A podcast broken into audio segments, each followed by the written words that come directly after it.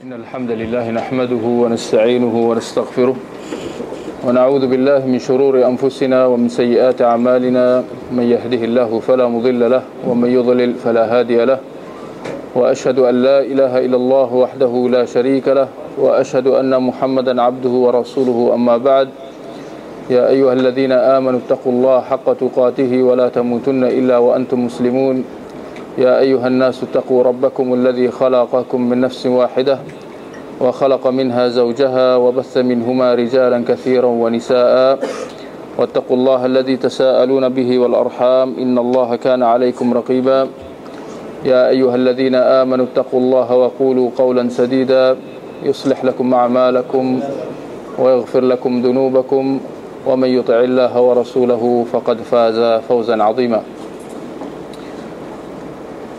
Terlebih dahulu saya ingin mengucapkan ribuan penghargaan jazakumullahu khair kepada pihak penganjur, kepada Ustaz Al-Fadhil dan kepada para ikhwah semua yang sudi datang untuk sama-sama kita mendengar sedikit sebanyak penjelasan tentang agama yang kita kasihi. Moga-moga kita mendapat manfaat daripada apa yang didengar. Cuma saya ingat agaknya ada baiknya kalau sebelum kita mulakan tazkirah yang ingin disampaikan, cuma saya ada sedikit permintaan, diharap daripada para ikhwah agar agar permintaan itu tidaklah berat. Dan ini minta juga daripada para ikhwah, jangan terasa dengan permintaan yang ingin saya ajukan, iaitu saya minta supaya handphone atau kamera atau video yang sedang dipegang di tangan itu supaya diletakkan di sisi, di tepi, kerana ma ja'alallahu fi qalbaini fi jawfi, seperti mana firman Allah, sungguhnya Allah tidak menjadikan dalam hati kita ada dua hati, sebaliknya kita hanya ada satu hati. Dengan erti kata, kita hanya mampu fokus untuk satu perkara dalam satu-satu masa. Maka kalau kita nak rakam dan kita nak dengar dalam satu masa, dia akan jadi mustahil. Jadi saya kira dia akan kuranglah faedah yang akan kita dapat kalau sekiranya kita sibuk dengan perkara yang lain.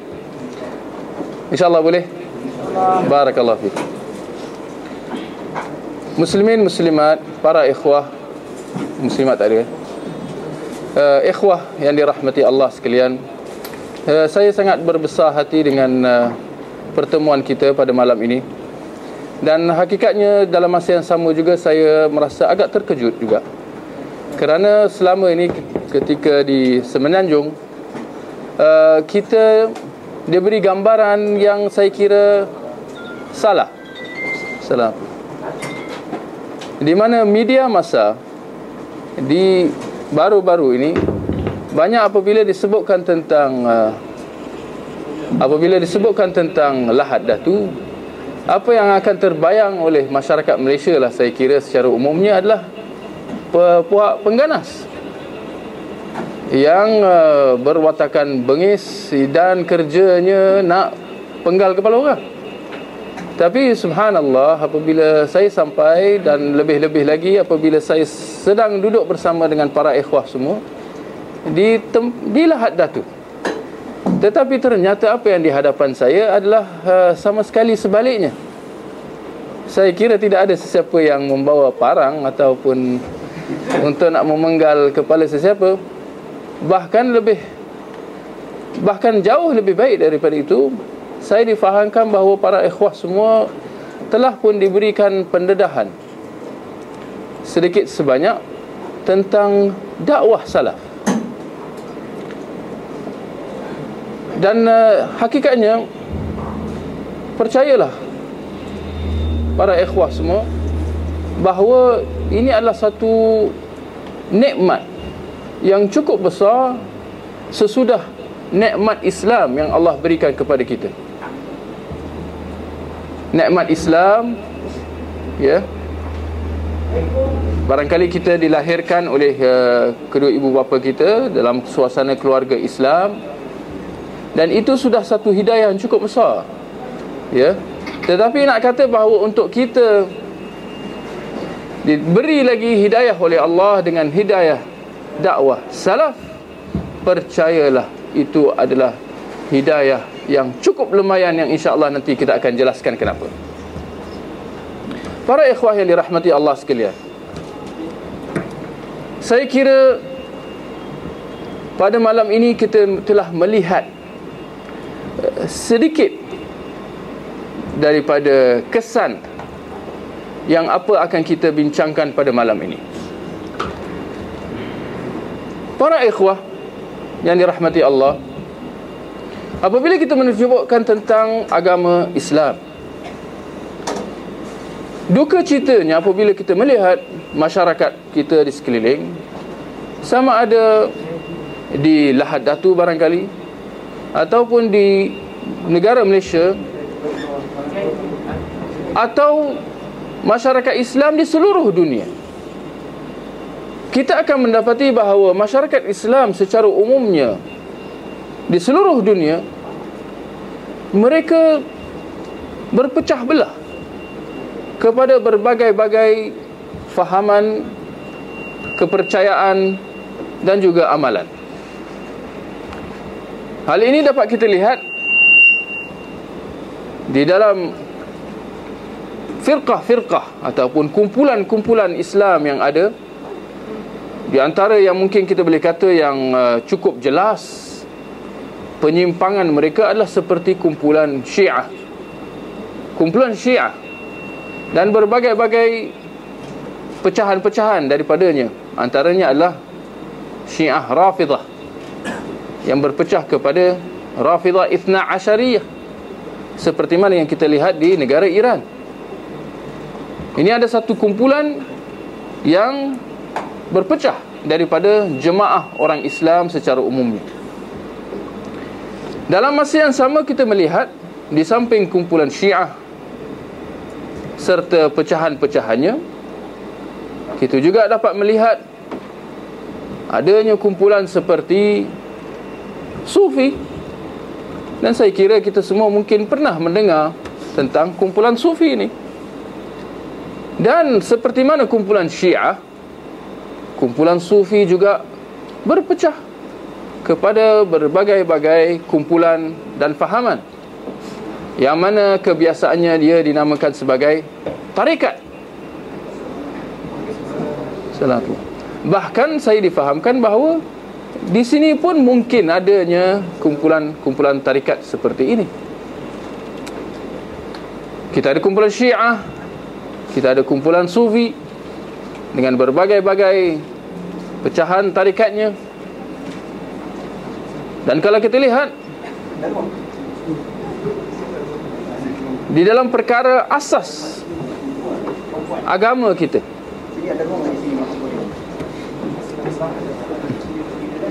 saya ingat kalau boleh jangan diisi yang ke belakang. Kalau lelaki dia perlu isi yang di depan. Dia di belakang sana kalau sekiranya ada muslimat. Ke depan, ke depan. Barakallahu fikum. Saya ingat lepas ni jadikan sebagai ingatanlah bahawa di dalam majlis ilmu, di antara ciri penting yang kita kena jaga adalah kita hendaklah merapatkan kedudukan kita dan jangan dijauhkan, ya. Jadi saya kira bahawa barangkali mungkin kurang selesa, tetapi percayalah inilah cara halaqah ilmu perlu diadakan, iaitu didekatkan di antara badan kita serapat mungkin, dan jangan dijauh-jauhkan dan jangan dibelakang-belakangkan, ya. Berbeza dengan seperti mana yang kebiasaannya kita melihat di dalam majlis-majlis ilmu di masjid ataupun di surau, kebiasaannya orang lebih suka mengisi tempat di belakang, maka akhirnya di depannya kosong. Jadi ini bertentangan sama sekali dengan sunnah Nabi SAW. Kerana saf di depan untuk siapa? Kalau di dalam masjid untuk saf lelaki. Saf di belakang untuk siapa? muslimat untuk soft perempuan. Jadi kena ingat tu. Ya, kalau rasa lelaki kena isi depan. Kalau yang di belakang tu perempuan. Baik.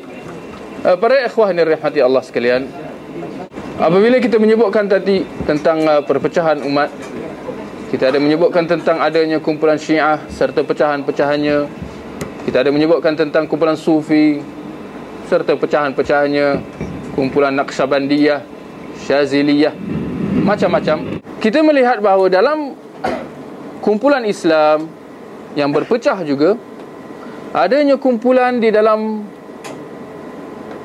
akidah yang juga sedikit sebanyak telah mengakibatkan perpecahan yang cukup dahsyat di kalangan umat Islam. Di dalam permasalahan akidah, umat Islam berpecah. Walhal kalau kita lihat, di dalam perkara yang paling penting di dalam agama Islam adalah apa? Kalau bukan akidah. Akidah adalah menjadi tunjang serta perkara yang paling penting yang perlu kita jaga, ya, di dalam kita beragama. Cuma duka citanya umat Islam juga berpecah di dalam masalah yang paling penting ini, iaitu akidah. Maka kita melihat adanya kumpulan seperti yang dinamakan sebagai kumpulan ahli kalam, ahli falsafah, yang mana mereka membincangkan tentang perkara-perkara ghaib, ya, yang dibincangkan di dalam masalah akidah. Maka kita mendapati adanya seperti kumpulan-kumpulan seperti Jahmiyah, adanya seperti kumpulan Mu'tazilah, dan adanya seperti kumpulan Asy'irah, ya, yang mungkin kita biasa dengar. Dan adanya kumpulan yang menjadi adik-beradik kepada Asy'irah, walaupun kita lebih biasa mendengar nama abang dia Asy'irah. Adik dia kita kurang dengar. Adik dia nama dia Maturidiyah. Sedangkan mereka ni dua ni adik-beradik, ya. Kerana kefahaman yang dibawakan adalah hampir lebih kurang sama. Ini di dalam masalah akidah, di dalam masalah yang membincangkan tentang perkara-perkara ghaib atau yang membincangkan tentang sifat-sifat Allah secara khasnya. Berlaku perpecahan yang cukup dahsyat sejak dahulu dan berlanjutan sehinggalah seperti mana yang kita lihat pada hari ini. Para ikhwah yang dirahmati Allah sekalian, kita melihat bahawa adanya perpecahan di dalam masalah akidah. Di samping akidah, ada juga aspek yang tak kurang pentingnya dalam agama adalah apa? Akidah. Dan kita ada fiqh. Akidah membincangkan tentang apa? Kepercayaan, keimanan. Keimanan kita dengan apa? Perkara-perkara ghaib. Perkara yang paling ghaib adalah apa? Allah Subhanahu Wa Ta'ala.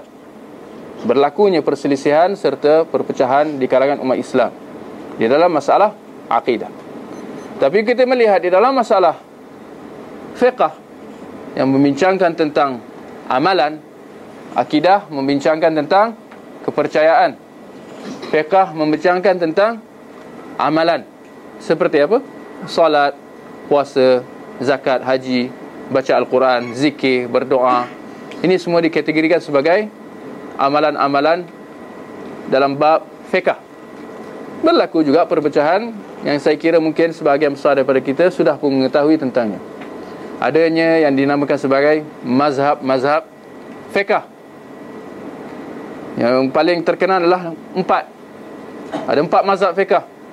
Ada mazhab Hanafi, seperti mana menjadi anutan umat Islam di India dan juga Pakistan. Kita ada mazhab Maliki, seperti mana yang menjadi anutan sebahagian besar daripada umat Islam di Afrika. Ya, mungkin kita tak pernah dengar, mungkin tak pernah pergi, mungkin kita tak pernah nampak penganut mazhab Maliki. Jangan kita ingat, oh, dia orang tak ada wujud dah, ini zaman dulu punya. Tak, ini bukan zaman dulu punya cerita. Ini zaman dulu sampai sekarang. Dan kita ada mazhab Syafi'i. Saya kira kita semua sudah biasa dengar, seperti mana menjadi anutan masyarakat di Nusantara, di Malaysia, di Indonesia, di Singapura, Brunei, Thailand, ya. Dan kalau di tanah Arab dia menjadi anutan masyarakat di Mesir. Bahkan kalau kita lihat di Mesir, dia ada dua mazhab yang dominan dalam masalah fiqh. Ada mazhab Hanafi dan juga Syafi'i. Begitu juga keadaannya di Syria yang bergolak pada hari ini. Dalam masalah fiqh mereka ada dua mazhab, Hanafi dan juga Syafi'i. Ya. Dan kita ada mazhab yang keempat dalam fiqh adalah mazhab Hanbali. Ya. Dan dia menjadi anutan ya umat Islam di tanah Arab Saudi secara khasnya. Jadi kita melihat ini adalah perbezaan ataupun perpecahan-perpecahan yang berlaku di kalangan umat Islam. Adakah perpecahan berhenti di sini saja? Dan kita melihat tidak. Bahkan zaman terus berjalan ya. Daripada dulu, ini semua perpecahan yang telah berlaku dahulu lagi. Beratus-ratus tahun yang dahulu. Rasulullah Sallallahu Alaihi Wasallam telah wafat 1400 tahun yang lepas.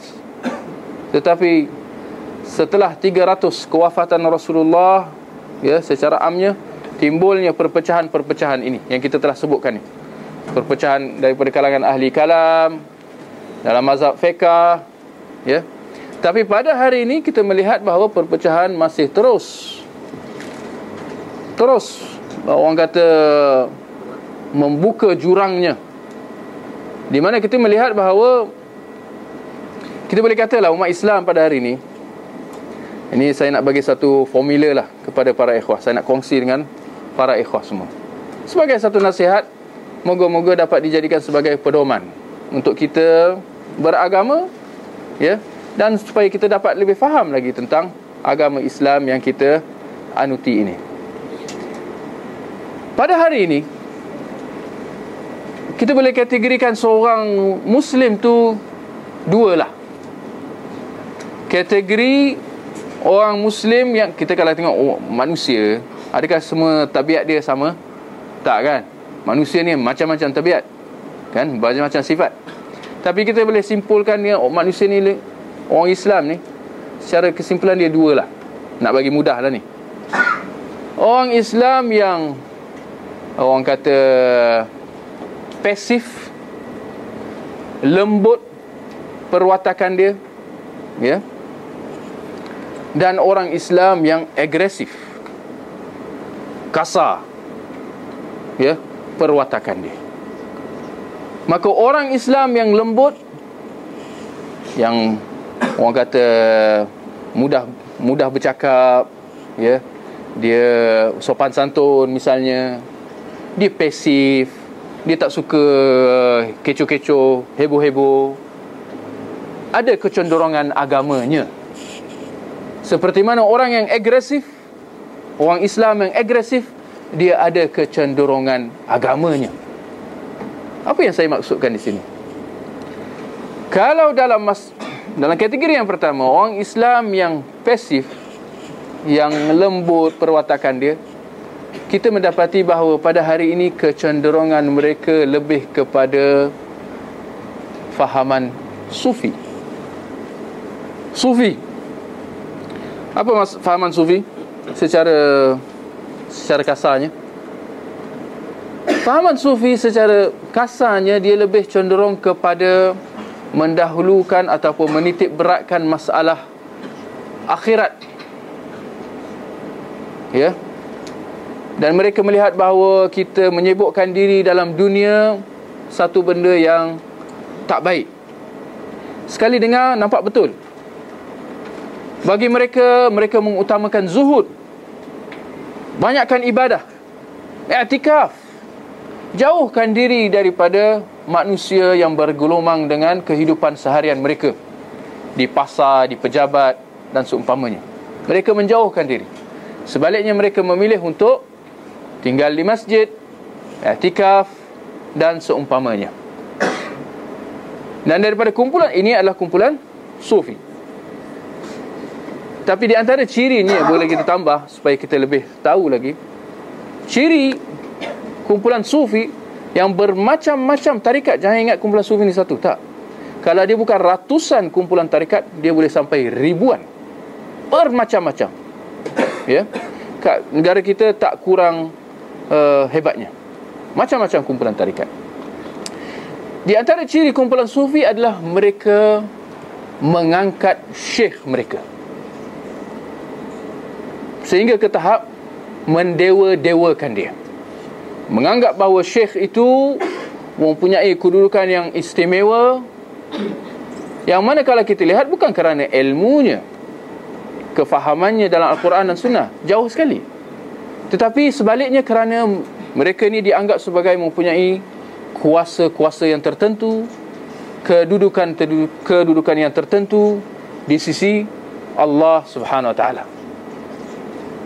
Bahkan ada di kalangan mereka yang mendakwa syekh mereka bertemu dengan Rasulullah Sallallahu Alaihi Wasallam, bahkan sehingga bukan sahaja dalam tidur, ketika mimpi, tak, berjumpa dalam keadaan jaga. Nak bagi contoh, kadang-kadang dia orang ada majlis seperti majlis kita, tapi lain seperti langit dan bumi. Majlis mereka namakan sebagai majlis zikir, kita majlis ilmu, InsyaAllah. Dalam majlis zikir mereka, contohnya, mereka akan duduk, bukan macam ni. Ini adalah cara duduk sunnah. Apakah mereka mengamalkan sunnah? Jauh sekali. Mereka akan membuat satu bulatan dan mereka akan letakkan sebuah kursi di tengah. Barang siapa, mungkin siapa yang tak tahu, ya, mungkin dia kalau dia tengok ramai-ramai semua dah duduk, dia nampak kursi kat tengah, dia nak duduk kat tengah. Jangan sekali-kali. Tapi kita nak kata jangan sekali-kali pergi ke majlis tu pun. Jangan nak kata duduk kat tengah tu, jangan pergi pun. Kenapa dia letakkan kursi tu? Kerana mereka beranggapan bahawa Rasulullah menghadiri majlis mereka. Maka dalam pada suatu ketika mereka sedang duduk macam ni, tiba-tiba mereka akan bangun. Bangun, semua bangun sambil berselawat. Ya. Kenapa? Kerana Rasulullah telah tiba ke majlis mereka. Maka ini adalah di antara ciri-ciri kumpulan sufi. Ya. Bahawa syekh mereka mempunyai hubungan dengan Rasulullah, bahkan sehingga mendakwa mereka syekh itu boleh berhubung dengan Allah terus. Ya. Jadi cukup melampau lah. Nak katakan pada hari ini, ini kumpulan sufi dulu sehingga ke hari ini. Tapi nak kata di antara sebuah kumpulan sufi yang wujud, yang kita kata kumpulan sufi contemporary lah, kumpulan sufi semasa, adalah apa? Kumpulan tabligh. Minta maaf kepada para ikhwah semua, barangkali mungkin ada yang pernah ikut tabligh. Dan saya pun kata saya sendiri pun pernah ikut tabligh. Kita sama-sama. Tapi kepada yang tak belum ikut, jangan ikutlah. Saya sekadar menceritakan realiti keadaan umat Islam di sekeliling kita. Dan para ikhwah semua boleh menjadi saksi ke atas apa yang saya katakan ini. Kalau ada yang para ikhwah merasakan apa yang disebutkan tidak benar, tak ada masalah. Boleh diajukan dan mungkin kita boleh bincang, tak ada masalah. Tapi hakikatnya saya sekadar menceritakan realiti di sekeliling kita. Maka kumpulan tabligh ini dikategorikan sebagai kumpulan sufi semasa, contemporary. Kerana pada zaman dahulu dia tak ada. Kumpulan tabligh ini baru lagi. Dia kumpulan sufi yang diwujudkan dalam dia tukar dengan baju yang baru. Tapi isinya sama, sufi. Bajunya berlainan. Dari segi zahir mungkin kita rasa lain. Tapi kalau kita perinci, kita lihat sama. Baik, ini kategori umat Islam yang pertama. Yang kita kata apa tadi? Pasif. Lembut.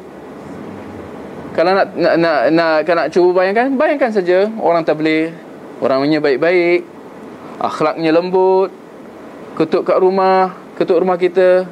Barangkali ada yang pernah diketuk pintunya. Saya banyak kali, ya. Dia akan kata apa? Ayuh kita pergi semayang, pergi ke masjid. Dah berapa lama tak pergi masjid? Kita pun betul juga tak lama. Baguslah tu, dari zahirnya bagus, ya. Tapi kalau kita perincikan, panjang ceritanya. Tapi tak apa, sekadar orang kata introduction lah, mukaddimah. Baik, ini kategori orang Islam yang pertama yang kita boleh simpulkan. Adanya kategori yang kedua, iaitu kategori orang apa? Orang Islam yang agresif. Orang yang kita boleh kata bahasa jalanan dia brutal, ganas. Mereka ni mempunyai kecenderungan ke arah satu pemikiran yang telah wujud dahulu. Bahkan boleh kita kata dia telah wujud, adalah kumpulan Islam yang pertama wujud dalam sejarah umat Islam, yang timbul pada zaman Khalifah Uthman. Secara lebih khusus lagi, kumpulan yang terlibat dengan pembunuhan Sayyidina Uthman Ibn Affan radhiyallahu anhu. Sayyidina Uthman dibunuh, ya. Kumpulan apakah yang kita maksudkan? Kumpulan Khawarij. Khawarij. Kalau siapa yang tak biasa dengan istilah-istilah ni, kena biasakan, supaya jangan dia terbalik, dia orang terbalik-terbalik nama tu. Dia ingat tabligh tu Khawarij tabligh. Kacau lah jadinya. Kita kena faham semua ni. Ini semua nama-nama ni, ya. Khawarij dia mempunyai kecenderungan ke arah agresif. Ini dulu. Dan dia lebih di antara pemikiran mereka berbeza sama sekali dengan orang Sufi. Tabligh Sufi bertentangan antara satu sama lain, seperti siang dan malam, hitam dan putih. Khawarij, mereka punya cara pemikiran mereka adalah mereka mengkafirkan pelaku dosa besar. Siapa yang buat dosa besar, contoh, kalau tinggalkan solat sekali, kafir. Tak puasa Ramadan, kafir. Dosa besar. Mencuri, kafir. Berzina, kafir. Minum arak, kafir. Terus dikafirkan pelaku dosa besar. Berjudi, kafir. Walaupun judi sekali je, kafir. Ya. Dulu, tapi kita melihat sehingga ke hari ini ada pemikiran itu. Cuma pada hari ini, para ikhwah yang dirahmati Allah, seperti kumpulan Sufi tadi, mereka datang dengan jubah yang baru. Khawarij pun datang dalam jubah yang baru. Dia ada orang kata rebranding, ya. Pada hari ini mereka datang dalam bentuk satu kumpulan yang dinamakan sebagai kumpulan Ikhwan Muslimin. Kalau siapa yang pernah dengar Ikhwan Muslimin, sebuah gerakan dakwah yang bermula di Mesir dan telah diasaskan oleh tokohnya yang pertama, iaitu Hasan al-Banna, 100 tahun yang lepas. 100 tahun yang lepas di Mesir, selepas kejatuhan Kerajaan Uthmaniyah, kerajaan Khalifah Islam yang terakhir, Kerajaan Uthmaniyah. Dia jatuh pada awal 1920 lebih kurang. Beberapa tahun selang selepas tu, kumpulan Ikhwan Muslimin ini diasaskan. Jadi kita melihat kategori yang kedua ini, orang Islam yang agresif, mereka akan condong kepada pemikiran ini. Khawarij yang pada hari ini datang dalam bentuk kumpulan Ikhwan Muslimin, dan di antara kecenderungan mereka, kalau orang Sufi apa tadi? Iktikaf kat masjid, duduk diam-diam, dia tak kacau orang. Orang Sufi bagusnya dia tak kacau orang. Dia tak ada nak orang kata apa, dia tak nak gaduh-gaduh lah, jauh sekali. Dia orangnya lembut. Orang kategori yang kedua ni terbalik, agresif. Dia boleh bergaduh, dia memang suka bergaduh. Dan dia kecenderungan dia adalah kepada politik. Politik. Apa dia punya pemikiran dia? Mereka mengatakan bahawa kita perlu jatuhkan kerajaan, kita perlu takluk kerajaan. Kenapa? Kerana mereka berfikiran bahawa perlunya ditegakkan negara Islam. Maka ini menjadi objektif mereka, matlamat mereka, ditegakkan sebuah kerajaan Islam. Maka akhirnya cara mereka yang mereka gunakan adalah masuk politik, membangkang kerajaan, cuba menjatuhkan dan cuba menguasai kerajaan. Seperti mana yang kita lihat berlaku di Mesir baru-baru ni. Itu memang kerja ikhwan muslimin. Tapi itulah dia, kita lihat akibat dia. Apa yang berlaku di Mesir perlu kita jadikan sebagai iktibar. Ya. Para ikhwah yang dirahmati Allah sekalian, insya-Allah kita bagi yang pertama kali dengar, insya-Allah kita dah dengar tentang adanya kumpulan-kumpulan Islam yang berbeza-beza. Ya, antara satu sama lain. Di dalam dari sudut kefahamannya, akidahnya, cara mereka beragama, dalam masalah fiqahnya. Mungkin dalam masalah fiqah kita pada hari ini kita tidak merasakan orang kata, kita merasakan bahawa dalam masalah fiqah tak ada sangat perpecahan. Dan kita memang akui, memang benar, tidak berlaku banyak perpecahan kalau kita lihat pada hari ini. Tapi hakikatnya perpecahan itu terus wujud sebenarnya, cuma kita je tak nampak. Tapi mungkin boleh kita kata juga kesan keburukan perpecahan dalam masalah fiqah sudah kendur sedikit. Sedangkan kalau kita lihat dulu, tak adalah terlalu dulu pun, dalam 50 tahun yang lepas, kalau siapa yang pergi ke Mekah, di Kaabah, dia akan mendapati adanya 4 mimbar. Khatib berkhutbah, ada 4 mimbar di keliling Kaabah tu. Siapa yang pernah tengok gambar Mekah dulu, dia kalau siapa yang perasan dia akan nampak ada 4 mimbar ni. Kenapa ada 4 mimbar? Untuk setiap mazhab didirikan solat berbeza-beza. Bukan saja solat Jumaat, bahkan solat fardu setiap hari didirikan 4 kali. Solat asar 4 kali, maghrib 4 kali, isyak 4 kali, subuh 4 kali, zuhur 4 kali. Ya. Baru-baru tadi saya dengar azan 4 kali. Tapi saya ingat itu bukan mazhab Hanafi, patu Maliki, tak, itu lain. Ini dah cerita lain ni. Tapi ini dulu solat tu didirikan 4 kali. Bahkan barangkali jemaah dalam masjid tu tengah duduk-duduk, tiba ikamat berkumandang, mereka akan berkata, ikamat ini bukan untuk kita, ini untuk mazhab yang lain. Dia tunggu, semua mazhab dia kena tunggu giliran dia untuk semayang. Ini bukan perpecahan. Kalau ini bukan perpecahan, kita tak tahulah apa perpecahan lagi. Ya. Tapi inilah dia. Tapi mungkin pada hari ini bagi jemaah Islam yang pergi ke Mekah misalnya, atau masyarakat kita apabila pergi ke Mekah, barangkali mungkin tidak ada masalah untuk mereka terus berimamkan imam yang lain mazhab. Imam Mekah dia mazhab Hanbali. Jemaah umrah haji kita mazhab Syafi'i kebiasaannya lah. Tapi pada hari ini kita melihat mereka tak ada beza.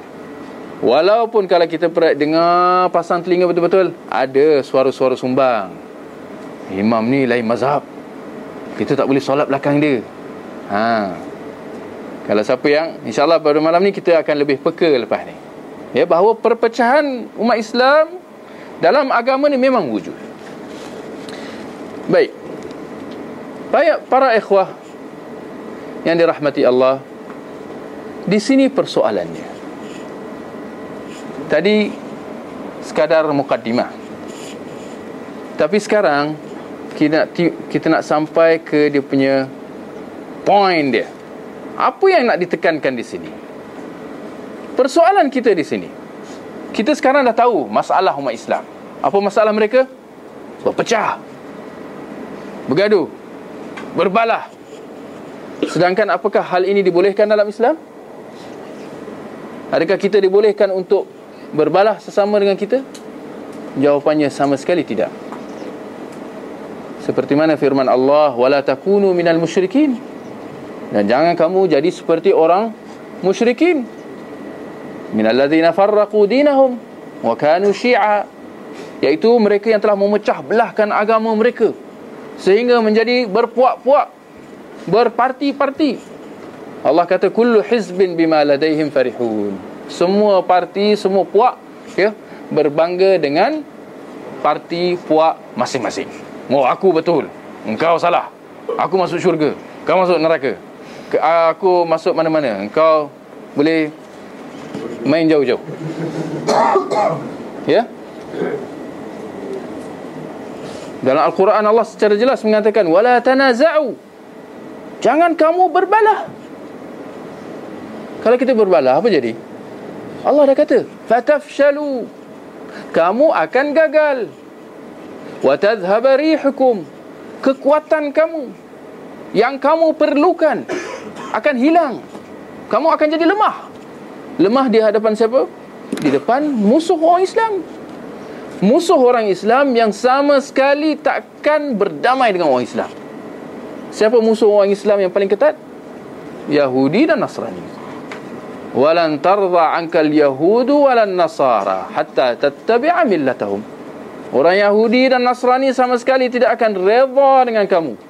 Kamu terus Islam, dia takkan redha, melainkan kamu ikut mereka. Kalau tak masuk agama mereka, paling tidak ikut telunjuk mereka. Itu yang mereka nak. Selagi tidak, mereka akan terus memerangi kita, memusuhi kita, kalau bukan membunuh umat Islam, seperti mana yang kita dapat lihat sehingga ke hari ini. Jadi para ikhwah yang dirahmati Allah, di sini persoalan kita. Daripada kumpulan-kumpulan yang banyak ni, ratusan bahkan ribuan jumlahnya, yang mana satu yang benar? Yang mana satu yang betul? Yang mana satu menepati agama Islam yang sebenar? Kerana apa yang pasti, agama Islam yang dibawakan oleh Rasulullah, ada berapa agama? Satu. Bukan satu Malaysia, satu agama. Rasulullah membawa satu agama yang bersumberkan apa? Al-Quran, Sunnah atau Hadis. Quran, Hadis. Ada rujukan yang lain? Bible ke? Taurat ke? Tak ada kan? Quran, Hadis. Quran, Hadis. Pelik bin ajaib. Ini satu benda yang sangat pelik. Semua kumpulan yang kita telah sebutkan tadi, kumpulan Syiahnya, Sufinya, mazhab empatnya, Tablighnya, Ikhwan Musliminnya, semua mengaku Islam.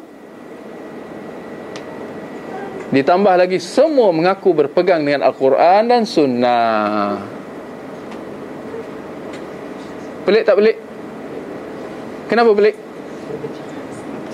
Kalau semua kumpulan ini ikut agama Islam, ikut Al-Quran dan Sunnah, macam mana hasilnya berbeza? Dini semayang macam ni, dini semayang macam ni. Dini kata macam ni, dini kata macam ni. Dini kata Allah di mana-mana, dini kata Allah di semua tempat, dini kata Allah tak ada tempat. Macam-macam. Ini benda asas ni. Dalam bab wuduk, dalam bab fiqah misalnya, dini kata sentuh laki perempuan batal, dini kata tak batal. Dini kata kalau kita terluka darah keluar batal wuduk, dini kata tak batal. Yang mana satu yang betul? Semua betul ustaz. Boleh semua betul? Saya terluka, satu pendapat kata batal wuduk saya, satu pendapat kata tak batal. Duduk betul ustaz. Macam mana tu? Saya nak kena ambil wuduk ke tak payah? Ambil setengah-setengah wuduk. Boleh? Tak boleh. Jadi apa yang kita nak simpulkan bahawa kalau nak dikatakan bahawa semua betul, barangkali ada yang kata, oh ni masalah khilafiyat, perbezaan pendapat. Macam mana boleh berbeza pendapat dalam masalah akidah? Allah ada ke tak ada? Allah kat mana? Mustahil kita boleh kata Allah tak ada tempat, Allah di mana-mana, Allah di atas, Allah di bawah.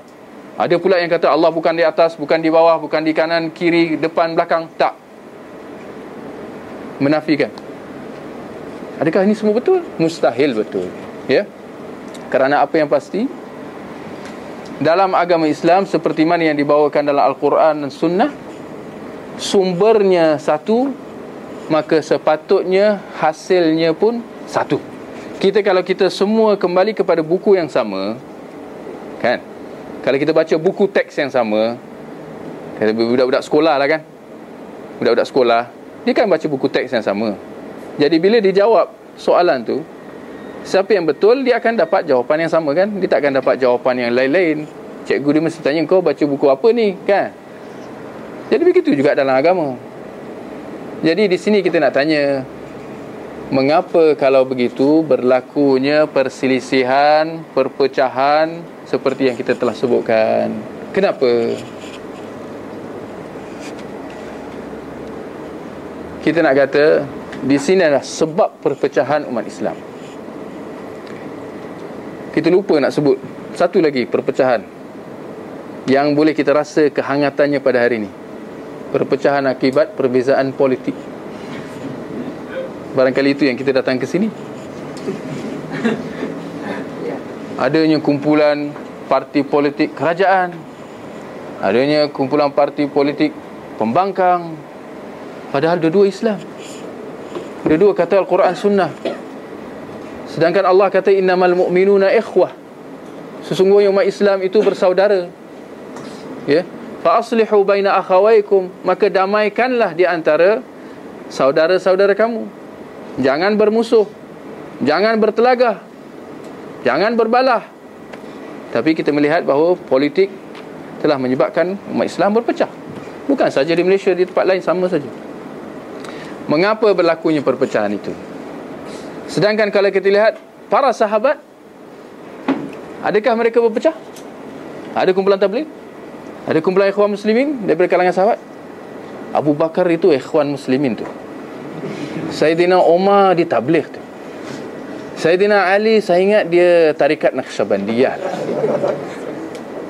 Uthman bin Affan itu pengikut Sufi kuat tu.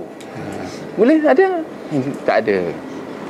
Abu Bakar dia mengikut mazhab Syafi'i, Omar dia mengikut mazhab Hanbali. Ada Syiah daripada kalangan sahabat? Tak ada. Apa yang pasti mereka bersatu, bersama-sama, satu akidah, satu ibadah. Mereka sama-sama, mereka tidak berpecah. Tak ada kumpulan-kumpulan, tidak ada mazhab-mazhab, tidak ada parti-parti. Maka di sini boleh kita kata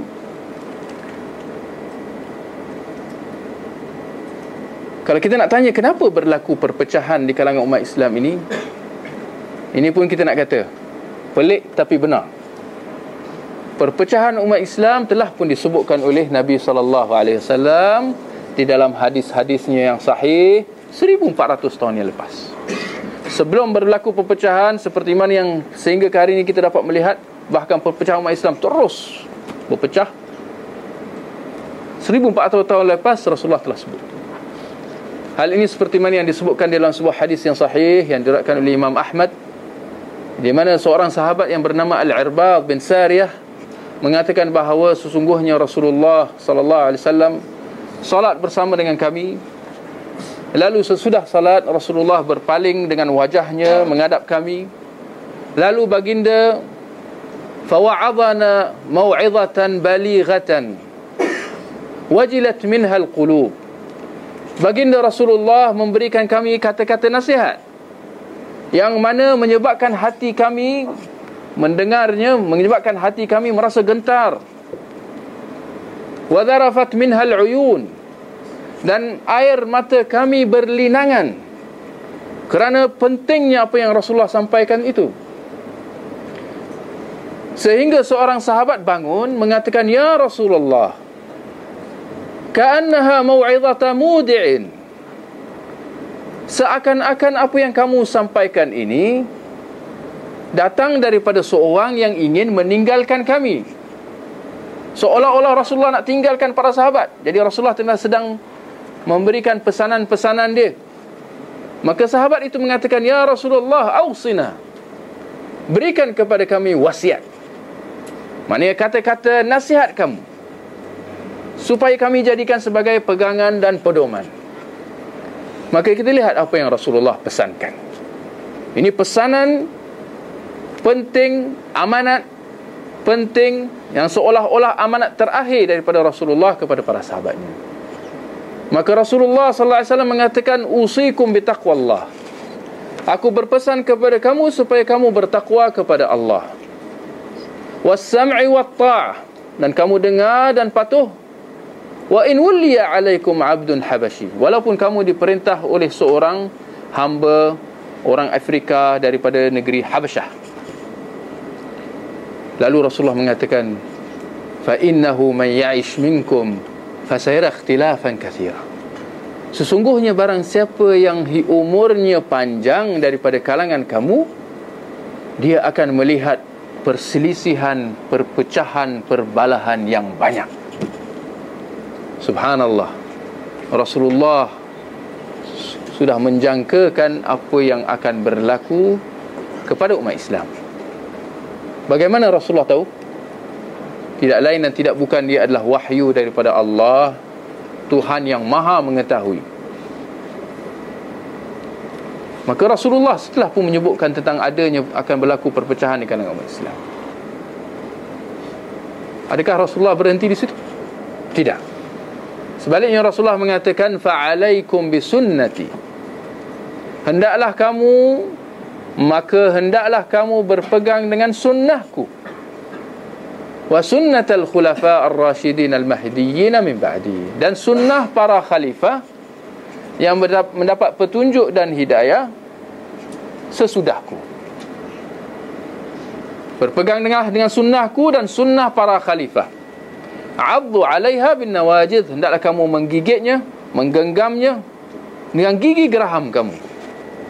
Lalu Rasulullah kata, "Wa iyyakum muhdatsatil umur." Dan hendaklah kamu berjaga-jaga daripada perkara-perkara baru yang diada-adakan di dalam agama. "Fa inna kulla muhdatsatin bid'ah wa kulla bid'atin dhalalah." Dalam riwayat lain mengatakan, "Wa kulla dhalalatin finnar." Kerana sesungguhnya setiap benda yang baru adalah bid'ah. Dan setiap bid'ah itu adalah kesesatan. Dan dalam riwayat lain mengatakan, "Dan semua kesesatan itu dalam api neraka." Seperti mana dalam riwayat Imam Muslim. Apa yang kita nak sebutkan dalam hadis ni adalah Rasulullah apabila menyebutkan tentang perpecahan umat Islam, Rasulullah telah memberikan pesanan dia supaya kita apa? Supaya kita terselamat daripada perpecahan umat Islam ni. Rasulullah kata berpegang dengan sunnah Nabi dan sunnah para khalifah. Dalam hadis yang lain yang juga sahih yang diriwayatkan oleh Imam Abu Dawud, Rasulullah sallallahu alaihi wasallam menyebutkan sebuah hadis yang para ulama istilahkan sebagai hadis perpecahan umat. Hadis perpecahan umat. Nama hadis ni hadis perpecahan umat. Ulama dah sebut dah dulu lagi dah. Di mana Rasulullah sallallahu alaihi wasallam mengatakan bahawa, "Ala wa inna man kana min qablakum min ahli al-kitab iftaraqu ala 72 millah." Sesungguhnya umat ahli kitab dulu daripada kalangan Yahudi Nasrani telah berpecah kepada 72 kumpulan. 72 kumpulan. Siapa? Yahudi dan Nasrani. Jangan ingat Yahudi dan Nasrani tak berpecah. Dia pun menghadapi masalah yang sama juga. Mereka berpecah dulu sampai ke hari ini. Berpecah juga dia. Oh, Yahudi dan Nasrani. Lalu Rasulullah mengatakan bahawa, "Wa ala wa inna hadhil millah sataftariqu ila 73." Dan sesungguhnya agama ini, yakni pengikut agama ini juga akan berpecah kepada 73 kumpulan. Umat Islam akan berpecah kepada 73 kumpulan. Siapa kata? Rasulullah sallallahu alaihi wasallam kata. Rasulullah berhenti di situ? Tidak. Dan Rasulullah menambah, "Kulluha finnar illa wahidah." Kesemua 72 kumpulan itu, 73 kumpulan itu masuk neraka kecuali satu. Satu saja yang akan terselamat. Bakinya masuk api neraka. Siapa kata? Rasulullah kata. Apabila para sahabat mendengar apa yang disampaikan oleh Rasulullah ini, mereka diam saja. Okey, menarik juga Rasulullah. Dah? Tak. Mereka bertanya, mereka nak tahu siapa satu kumpulan yang akan terselamat itu. Manhum ya Rasulullah? Siapakah satu kumpulan yang akan terselamat itu? Rasulullah kata al-jamaah. Dalam riwayat lain menjelaskan apa arti jemaah. Jemaah dalam bahasa Arab dikatakan al-jamaah. Kita dalam bahasa kita pun kata jemaah juga. Solat berjemaah. Itu perkataan bahasa Arab tu. Jemaah maknanya kumpulan. Kumpulan. Solat berjemaah maknanya solat berkumpulan. Apa yang dimaksudkan oleh Rasulullah dengan al-jamaah, kumpulan? Kumpulan yang apa ni? Kumpulan mana ni? Dalam riwayat lain menjelaskan, riwayat daripada Imam Tirmizi menjelaskan, Rasulullah kata ma ana alaihi wa ashabi, apa yang menjadi peganganku dan pegangan para sahabatku. Apa yang dapat kita simpulkan daripada dua hadis yang kita telah sebutkan? Bagaimana dalam hadis yang pertama Rasulullah kata apa? Berpegang dengan sunnahku dan sunnah para khalifah. Dalam hadis yang kedua Rasulullah kata mereka yang akan terselamat terus masuk ke dalam syurga adalah mereka yang berpegang dengan pegangan Rasulullah dan pegangan para sahabat. Ada beza? Kalau kita tengok memang ada beza. Satu kata khalifah, para khalifah. Yang kedua kata sahabat. Tapi apa yang pasti, para khalifah tergolong daripada para sahabat, seperti mana sejarah telah membuktikan bahawa para khulafa ar-rasyidin ada empat saja, iaitu Abu Bakar, Umar, Uthman, Ali. Mereka ini diistilahkan sebagai para khulafa ar-rasyidin, para khalifah yang mendapat petunjuk dan hidayah. Kerana selepas Khalifah Ali ada khalifah yang lain, tapi mereka tidak dikategorikan sebagai khulafa ar-rasyidin. Di sini persoalan kita, kenapa Rasulullah kata sunnah para khalifah?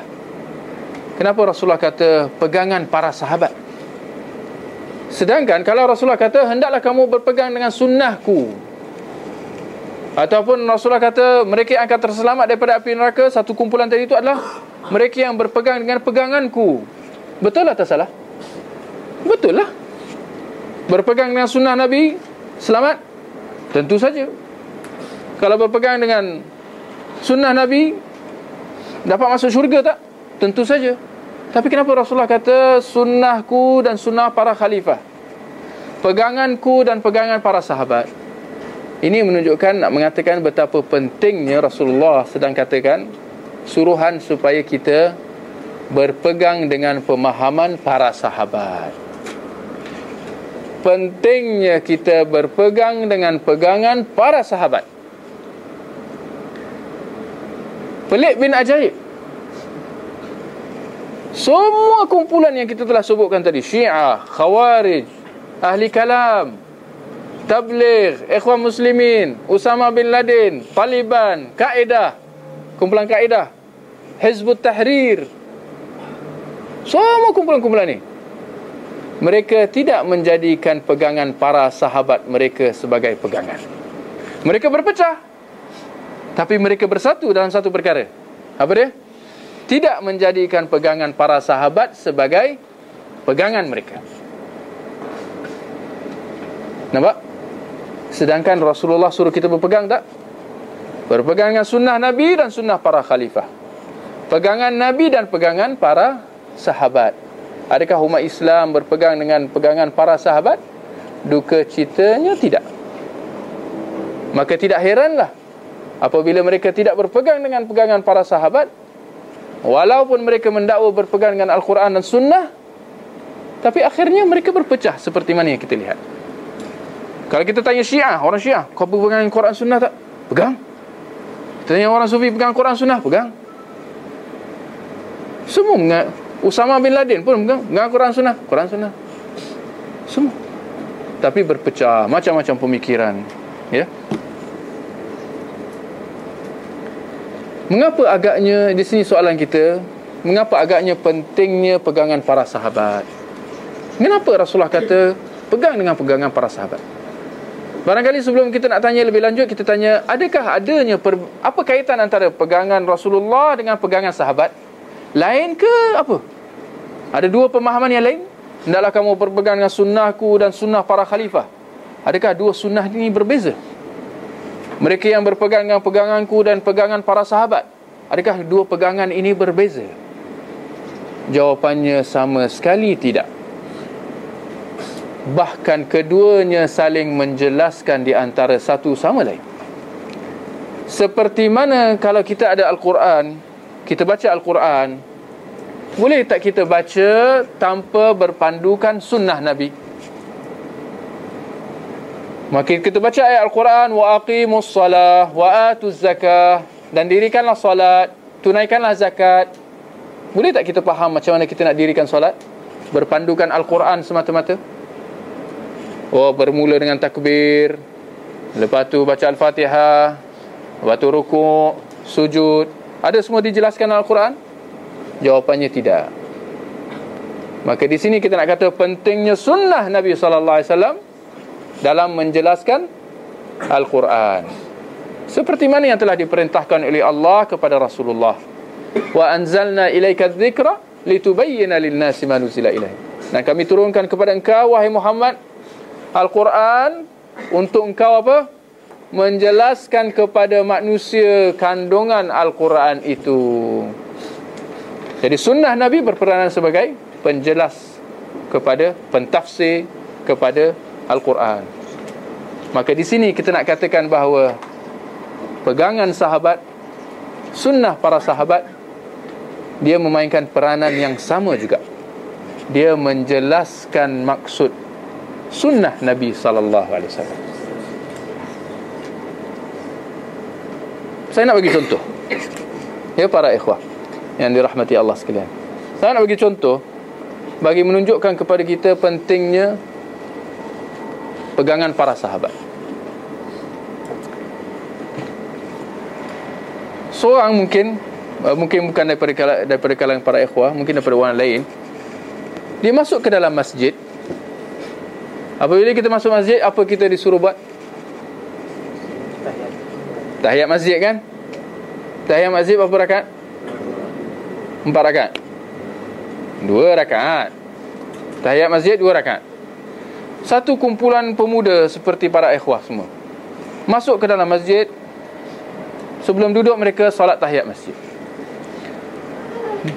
Salah seorang daripada mereka kata, "Hei Abu, kenapa engkau solat di sana bah? Ayo kita solat sama-sama. Kita solat berjemaah. Solat tahiyat masjid berjemaah. Kenapa kamu salat tahiyat masjid berjemaah?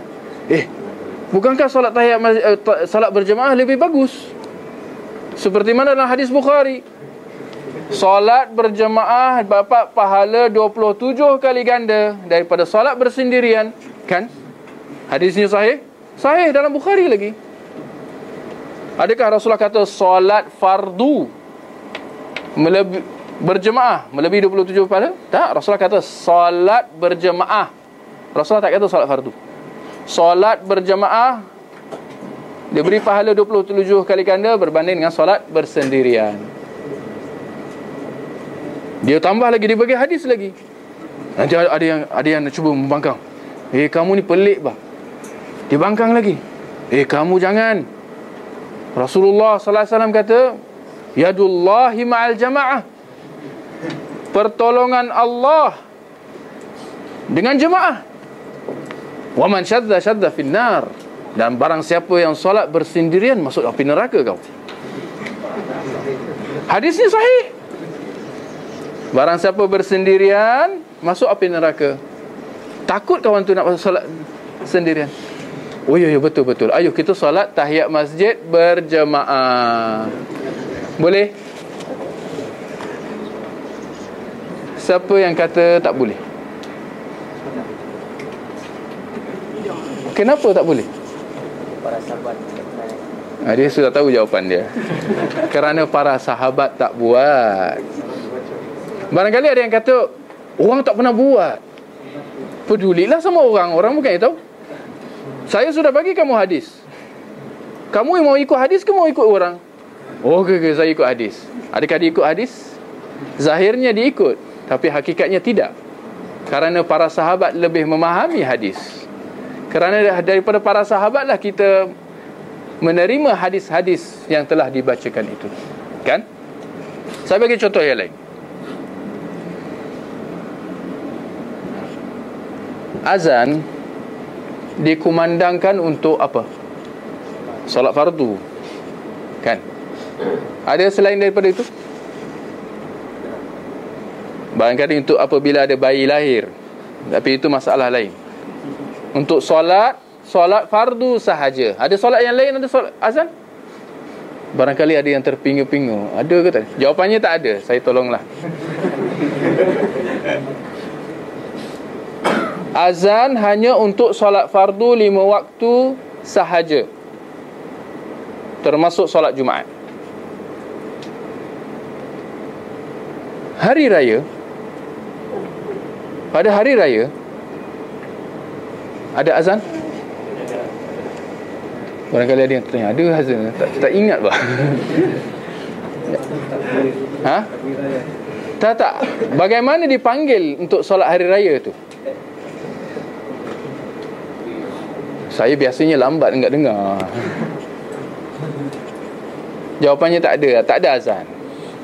Tapi datang hamba Allah ni, dia semangat pada hari raya itu, dia datang. Dia penolong Bilal. Belum jadi Bilal lagi. Bilal, kenapa enggak diazan untuk solat hari raya? Supaya orang dengar dan datang cepat-cepat. Tak payah kita nak tunggu-tunggu. Barangkali dia masih tidur, barangkali lagi tengah mandi. Lama-lama kita azan, kita suruh dia datang. Azan fadilatnya cukup banyak, Tok Tuan Bilal. Dalam hadis Rasulullah kata, apabila dikumandangkan azan, apa? Syaitan akan lari-lari sambil terkentut-kentut. Bilal tu pun, oh betul juga, banyak fadilatnya kan. Ayuh, saya mau azan untuk salat hari raya. Boleh atau tidak? Ya. Kenapa tak boleh? Kalau siapa yang tahu jawapannya, alhamdulillah kan. Nampak? Pentingnya kita faham prinsip kita beragama. Kalau kita tanya orang di luar, mungkin barangkali jawapan yang biasa dia akan dengar apa? Orang tak pernah buat. Tapi jangan terkejut. Ada yang buat. Ada yang buat masa solat hari raya. Tapi barangkali bukan azan.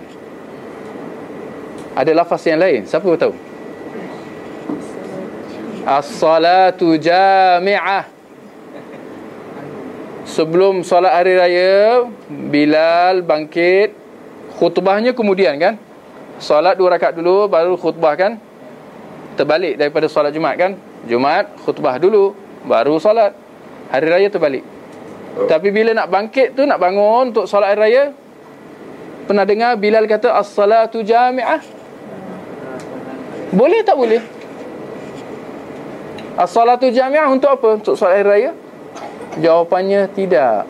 As-salatu jami'ah untuk solat gerhana sahaja. Solat gerhana yang kebiasaannya dilakukan di tengah malam. Apabila gerhana bulan berlaku, yang mana kebiasaannya orang akan tidur, mereka tak tahu tentang berlakunya gerhana itu, maka terpaksa diseru kepada mereka dengan, bukan dengan azan, tapi dengan as-salatu jami'ah. Tapi kita mendapati ada setengah Bilal, as-salatu jami'ah untuk salat gerhana dibawakan ke hari raya. Maka ada tak, mustahil tak kalau satu hari nanti ada orang yang azan? Minta-minta janganlah. Ya. Kalau kita nak bagi contoh, cukup banyak contoh-contoh yang kata kita nak bagi, ya. Kita tambah satu lagi lah. Apabila masuk masjid, sebelum duduk kita disunatkan untuk solat tahiyat masjid 2 rakaat kan.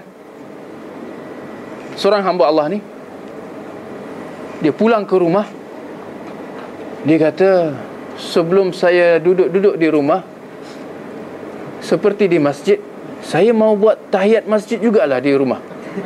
Tapi saya tak panggil lah tahiyat masjid, saya panggil tahiyatul bait atau tahiyat rumah lah. 2 rakaat untuk mendapat keberkatan, supaya murah rezeki, supaya syaitan tak masuk, supaya malaikat masuk. Banyak ganjaran je kan. Betul juga. Boleh? Sunat saja, bukan fardu. Tak apalah. Boleh? Ini solat, kenapa tak bagi? Antum kedekut. Ini benda baik kamu mau larang. Kamu ni niat kamu jahat, menghalang orang membuat kebaikan. Saya solat, Syekh. Saya bukan minum arak atau berjudi. Saya solat, saya baca ayat-ayat yang panjang, ayat kursi. Saya baca 3 qul. Segala doa saya baca dalam solat. Itu kan baik. Itu kan baik. Biasa kita dengar. Jawab. Itu kan baik. Takkan Allah akan menghukum saya kerana saya solat. Saya tak minum arak seperti orang lain. Saya balik ke rumah, saya mula dengan solat. Kamu balik rumah tengok TV. Saya balik rumah dengan solat. Kamu jangan main-main dengan saya.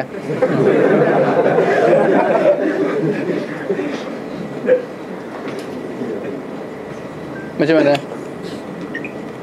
Ini kan baik. Ini kan solat. Ini kan baca Al-Quran. Ini kan berzikir. Seperti apabila kita rukuk, Subhana Rabbiyal Azim. Apabila kita sujud, Subhana Rabbiyal A'la. Duduk di antara 2 sujud, Rabbighfirli. Tasyahud, saya membaca tasyahud, At-tahiyatu lillah wassalawatu at-tayyibat. Ini kan semua zikir. Asyhadu an la ilaha illallah, ini kalimah tauhid. Afdalul zikri la ilaha illallah. Dia boleh panjang, boleh bagi ceramah lagi ni. Kenapa tak boleh? Nak kata apa? Kalau siapa yang sudah faham prinsip, senang dijawab. Ia akan terus teguh berpegang dengan prinsip agama dia, dengan mengatakan bahawa agama ini bukan ikut suka hati awak. Apa yang kau rasa baik, kamu kata ini baik. Kita katakan kalau baik telah diajar oleh Rasulullah Sallallahu Alaihi Wasallam. Maka apabila Rasulullah tak ajar, Rasulullah pun balik rumah, Rasulullah tidak mulakan dengan tahiyatul bait, tahiyat rumah. Kalau dia baik, Rasulullah sudah mendahului kamu. Maka apabila Rasulullah tidak melakukan, maknanya dia tidak baik, dia tak boleh buat. Kerana apa yang pasti, Rasulullah adalah manusia yang paling bertakwa, paling hebat amalan dia, paling sempurna amalan dia, melebihi semua kita. Kan ada yang lebih hebat daripada Rasulullah? Kalau kita kata macam tu, dia tak nak mengaku. Dia mengaku Rasulullah lebih hebat. Kalau begitu, kenapa kamu tidak mahu ikut Rasulullah Sallallahu Alaihi Wasallam? Sedangkan Allah telah mengatakan dalam Al-Quran, laqad kana lakum fi Rasulillah uswatun hasanah. Sesungguhnya pada diri Rasulullah ada petunjuk teladan yang baik. Dalam hadis yang lain, Rasulullah mengatakan, sesungguhnya tidaklah ada suatu jalan yang mendekatkan kamu ke syurga melainkan aku telah ajarkan.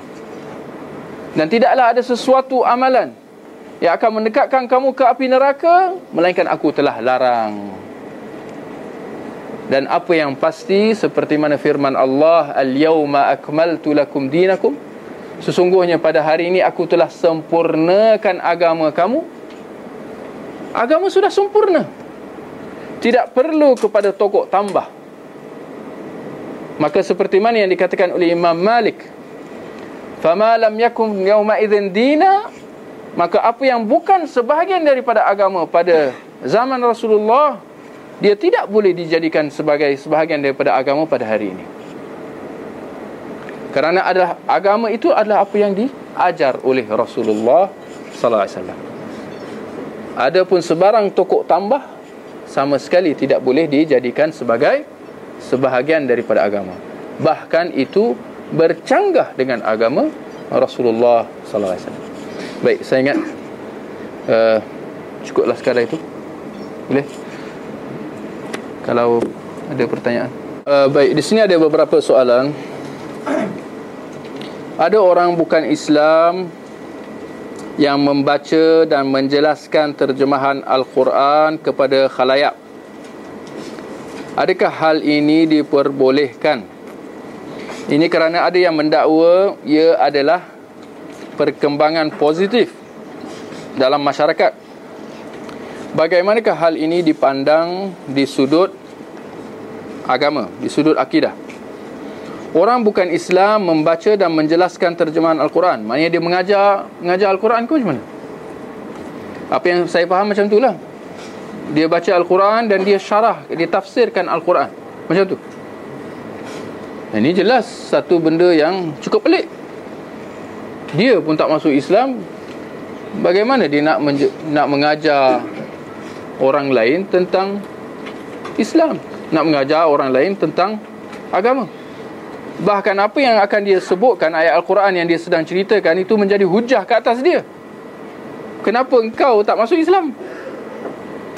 Kalau engkau percaya bahawa apa yang kau bacakan ini adalah wahyu daripada Allah, engkau lah orang yang pertama akan dipersoalkan oleh Allah di akhirat kelak. Kenapa kamu tidak menerima apa yang kamu cakapkan? Maka akhirnya kamu lebih kepada cakap serupa tak bikin. Suruh orang buat baik, dia sendiri tak buat baik. Benda yang paling baik apa? Masuk Islam. Ini syarat untuk nak kita nak buat benda baik apa juga selepas tu. Kita nak tolong orang, kita nak bersedekah, kita nak bantu orang fakir miskin. Kalau orang kafir, adakah diterima amalan mereka? Sama sekali tidak. Innallaha la yaghfiru an yushraka bih wa yaghfiru ma duna dzalika liman yasha. Sesungguhnya Allah Subhanahu wa taala sama sekali tidak menerima kalau seseorang itu menerima taubat, tidak akan mengampunkan seseorang itu kalau dia menyekutukan Allah, dia mensyirikkan Allah, dia tak masuk Islam. Dan Allah boleh mengampunkan dosa-dosa yang lain, tapi kalau dosa syirik, dosa kufur, tiada ampun bagi engkau. Maka orang yang bukan Islam ni, dia nak mengajar Al-Quran kepada orang yang lain, dia sendiri tak masuk Islam, itu jelas satu, orang kata, percanggahan lah. Apakah kitab yang sesuai dibaca oleh mereka yang baru mengenal manhaj salaf? Saya ingat ni Ustaz Fazrin nanti boleh jawab lah. Kitab yang sesuai dibaca oleh mereka yang baru mengenal manhaj salaf. Yang saya faham, kitab terjemahan lah, kitab bahasa Melayu lah. Saya kurang arif tentang kitab-kitab yang telah diterjemahkan.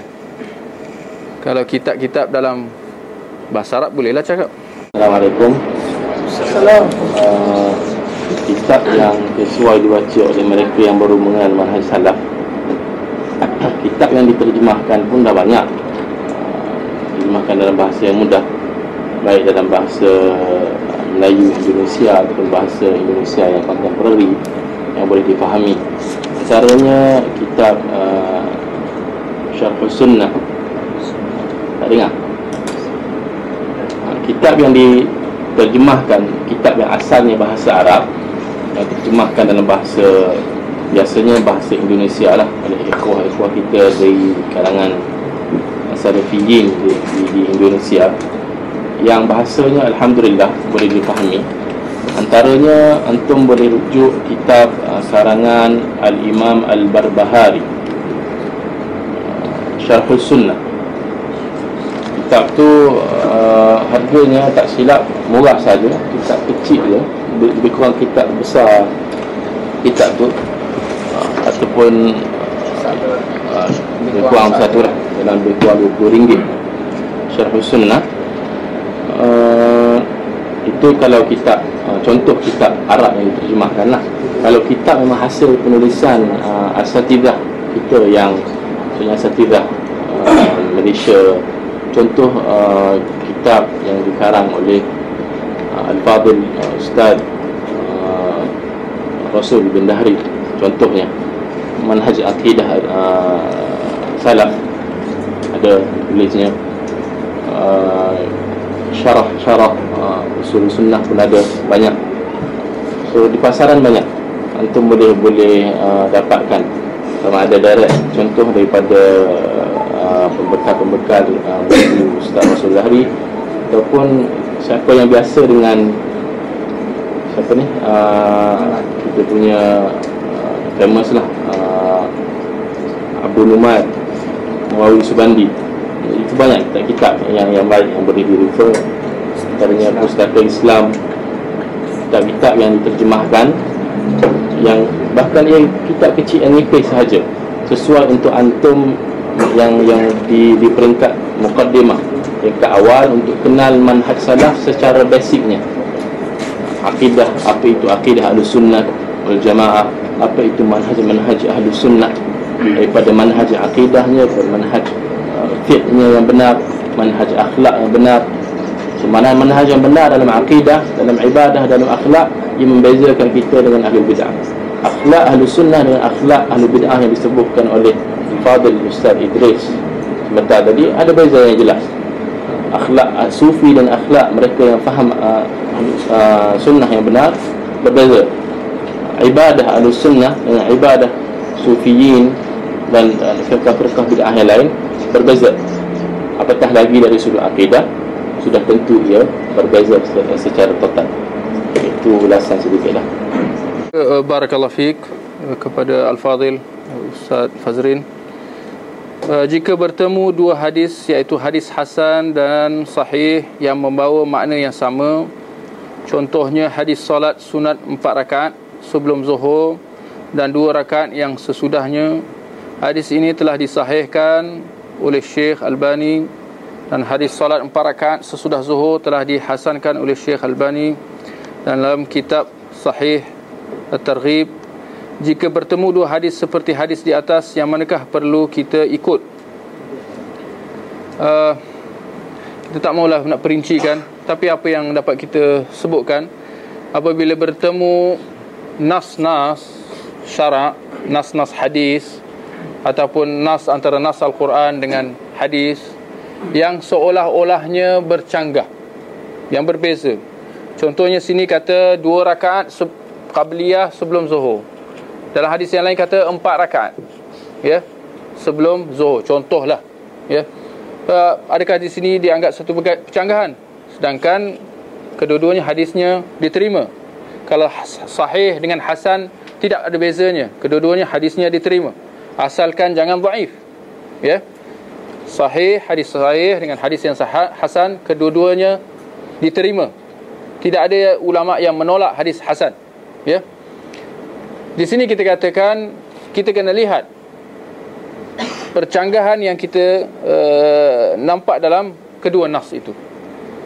Kerana percanggahan ada dua bentuk. Satu percanggahan yang kita kata ikhtilaf, tadad, percanggahan yang memang percanggahan, yang tak dapat diselaraskan, yang tak dapat disatukan. Satu lagi ikhtilaf tanawu', ikhtilaf perbezaan pelbagai. Dia bukan percanggahan, tapi sekadar kepelbagaian. Maka dalam percanggahan yang pertama, percayalah dalam agama tidak ada percanggahan. Masakan ada percanggahan sedangkan dia daripada Allah, Tuhan yang sama, yang satu. Maka tidak ada percanggahan di dalam nas-nas syarak. Apa yang pasti akan ada jawapan dia. Mustahil kita akan dapati bahawa dua nas yang bercanggah antara satu sama lain tanpa ada jawapan. Ya. Maka ini ada kaedah dia lah. Saya melihat bahawa soalan yang diajukan di sini lebih kepada percanggahan daripada bentuk yang kedua, iaitu ikhtilaf tanawwu', percanggahan daripada sudut kepelbagaian sahaja. Contohnya, dalam solat ketika rukuk ataupun sujud, ada lafaz-lafaz zikir yang pelbagai. Barangkali kita biasa membaca Subhana Rabbiyal Azim ketika rukuk, ketika sujud Subhana Rabbiyal A'la. Tapi kalau kita lihat, kita mendalami lagi, ada lafaz-lafaz zikir yang lain yang diajar. Subuhun Quddusun Rabbul Malaikatu Warruh, Subhana, misalnya. Ya, Subhana Rabbiyal Azim, Allahumma ghfirli, contohnya. Seolah-olah ada percanggahan. Satu kata macam ni, satu kata macam ni. Satu kena kata Subuhun Quddus, satu kata Subhana Rabbiyal A'la. Adakah ini percanggahan? Jawapannya bukan. Ini sekadar kepelbagaian. Seperti mana selepas solat kita juga ada berzikir-zikir yang pelbagai. Kita biasanya kita lepas solat, seperti mana dalam sunnah, seperti mana dalam hadis, ada yang mengajar kita supaya kita membaca istighfar 3 kali misalnya.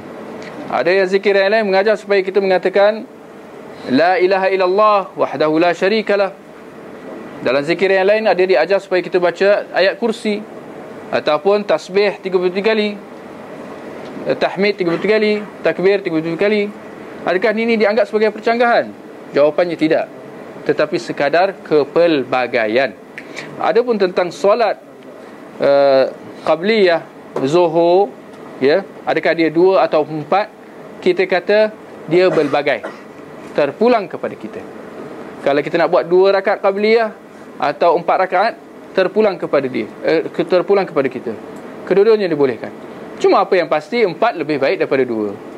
4 lebih afdal daripada 2. Begitu juga dengan ba'diyah. Adakah 2 rakaat atau 4 rakaat? Kerana kedua-duanya ada nasnya yang sahih, maka kita katakan sama juga. Dua-duanya boleh, tapi 4 rakaat lebih afdal. Ya.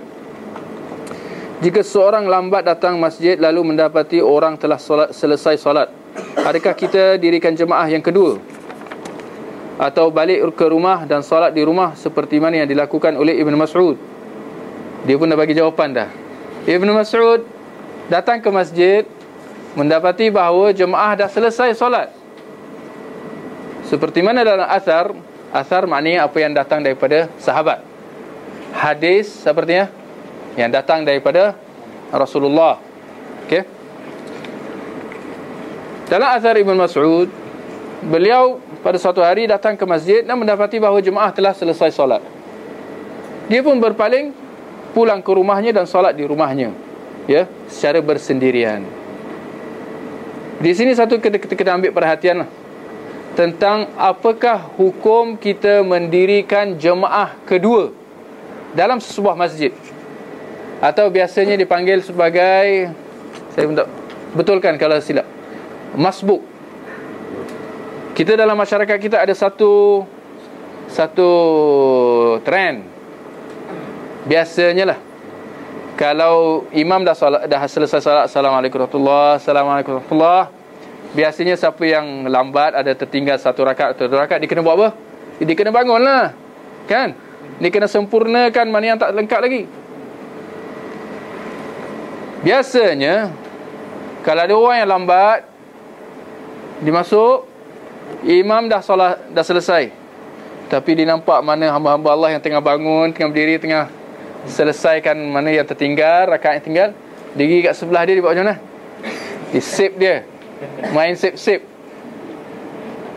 Persoalannya boleh atau tidak? Ha, ini perbincangan dia. Atau ini satu bentuk.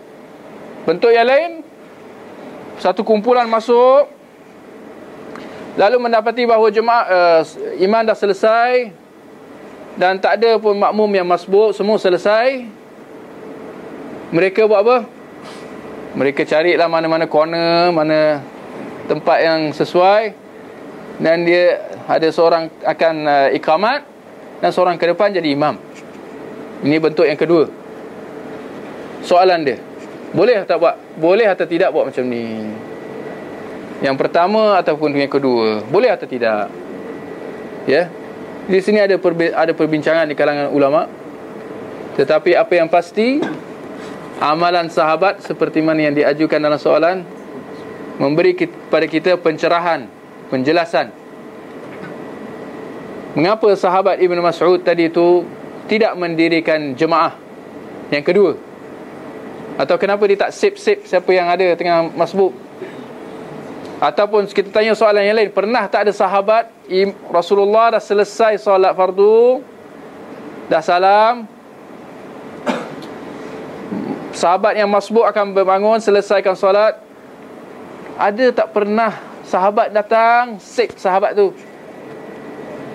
Ini kita kena tengok, kita kena gaji untuk kita dapatkan jawapan. Apa yang pasti, nahi, tak pernah ada. Tak pernah ada sahabat sip-sip. Tak pernah sahabat mendirikan jemaah yang kedua selepas Rasulullah selesai. Dan asar ini di antara contohnya, contoh yang jelas. Maka seperti mana yang kita kata pendapat yang kuat bahawa tidak dibolehkan. Ini apa pula ni?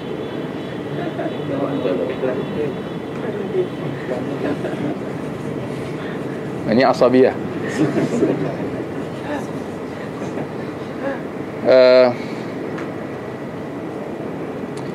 Mana tadi?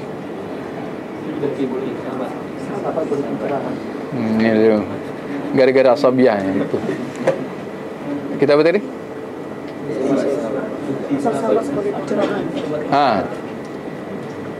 Bahawa para sahabat tidak pernah mendirikan jemaah yang kedua dalam sebuah masjid yang imam telah selesai solat.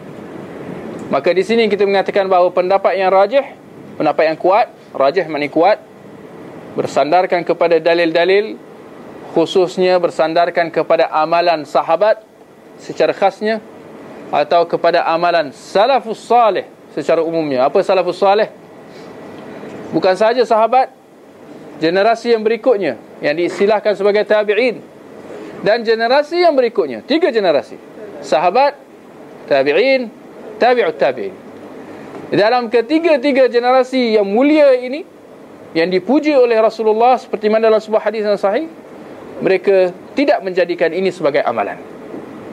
Bahkan mereka apabila melihat sebuah masjid itu telah selesai solat, mereka akan pulang kerjakan di rumah. Barangkali ada yang bertanya, kenapa tak boleh, Ustaz?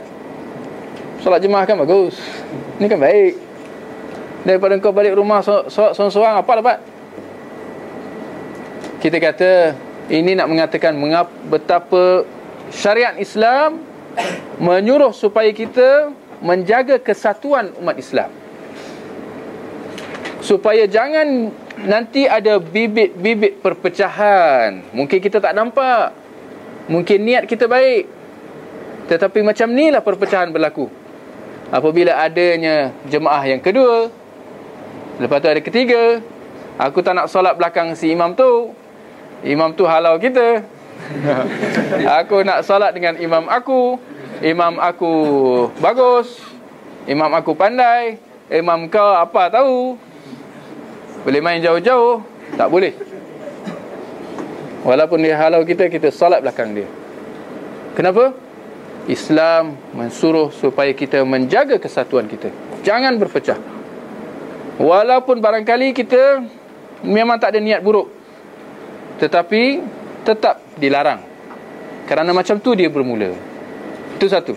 Yang keduanya, sebagai tuntutan supaya kita berkejar-kejar mendapatkan jemaah, jangan dilewat-lewatkan. Bahkan akibat perbuatan masyarakat Islam sip-sip tadi, atau akibat mereka percaya bahawa boleh buat jemaah yang kedua atau ketiga, keempat setelah imam selesai solat, apa akibatnya? Mereka sambil lewa pergi ke masjid, tidak bergegas, tak cepat-cepat. Kenapa? Kerana bagi dia, alah kalau lambat, adalah nanti siapa-siapa aku nak sip dia, kan? Kalau tak dia, engkau lah jadi imam pun susah, kan? Sedangkan kita lihat apabila masyarakat Islam mempunyai pemahaman Yang mana di sini betul bahawa solat Jumaat tak ada sip-sip. Solat Jumaat tak ada Jumaat kedua, kan? Akibatnya apa? Semua bergegas pergi ke masjid, kan? Bahkan kita kata solat Jumaat Masya Allah penuh. Orang yang malas pun datang juga dia. Dia tak nak terlepas solat 2 rakaat Jumaat tu. Kenapa? Sebab dia tahu tak boleh sip-sip. Nampak?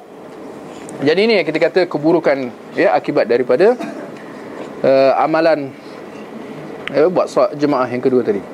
Saya ingin bertanya, apakah kedudukan seseorang yang mengerjakan ibadah atau amalan kerana Allah tetapi tanpa disedari ibadah tersebut tidak menepati sunnah, apakah ia diterima Allah? Jazakallahu khair, jazitum khairan. Secara ringkasnya, manhaj Ahlus Sunnati wal Jamaah menetapkan 2 syarat utama untuk diterima satu-satu amalan ataupun ibadah seseorang Islam. Yang pertama syaratnya ialah al-ikhlas. Yang kedua, mutaba'atun Nabi sallallahu alaihi wasallam, berdasarkan ayat dalam suratul Mulk, alladhi khalaqa alladhi khalaqal mauta wal hayat liyabluwakum ayyukum ahsanu amala. Mufassirin antaranya Al-Imam Ibn Kathir mentafsirkan bahawa ahsanu amala akhlasuhu wa aswabuh, yang paling ikhlas dan paling benar, yani benar muafaqah lima jaa minas sunnati an-nabawiyah, apa yang datang dari Nabi SAW. Ikhlas, ada ulama mensyarahkan lagi secara detail, ikhlas maksudnya ikhlas dan juga akidahnya, akidah yang sahih. Kalau ikhlas, contoh kita biasalah insya-Allah orang yang kita melazimi salat, contohnya kita ambil contoh amalan salat, insya-Allah datang ikhlas tu datang. Tapi antara syarat tambahan akidah seseorang itu perlulah akidah yang sahih. Kalau dia antara orang yang sering mensyirikkan Allah Subhanahu Wa Taala, pagi dia salat subuh, malam sebelum tidur dia pergi sembah kubur, maka dia dari kalangan musyrikin. Itu syirik jelas, menyembah kubur, tabarruk, mengambil barakah daripada kubur. Itu syirik yang besar di sisi Ahlu Sunnati wal Jamaah. Dan syirik, ia membatalkan segala amalan. In asyrakna la yahbatanna amalahun. Allah Subhanahu Wa Taala berkata dalam Quran, apabila mereka mensyirikkan Allah, apa jua bentuk amalan sebaik-baiknya pun ia adalah terbatal. So yang kedua adalah bertepatan dengan sunnah. Bertepatan dengan sunnah kalau ikut konteks soalan ni yang saya fahamlah.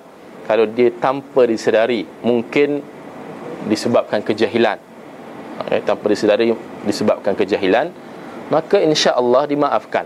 Namun jika telah sampai hujah ilmu tentang sunnah tapi dia mengelak-ngelak, memberi alasan sekian dan sekian, maka kita takuti, kita khawatiri berdasarkan syarat-syarat yang diletakkan oleh para ulama, kemungkinan amalannya tidak diterima.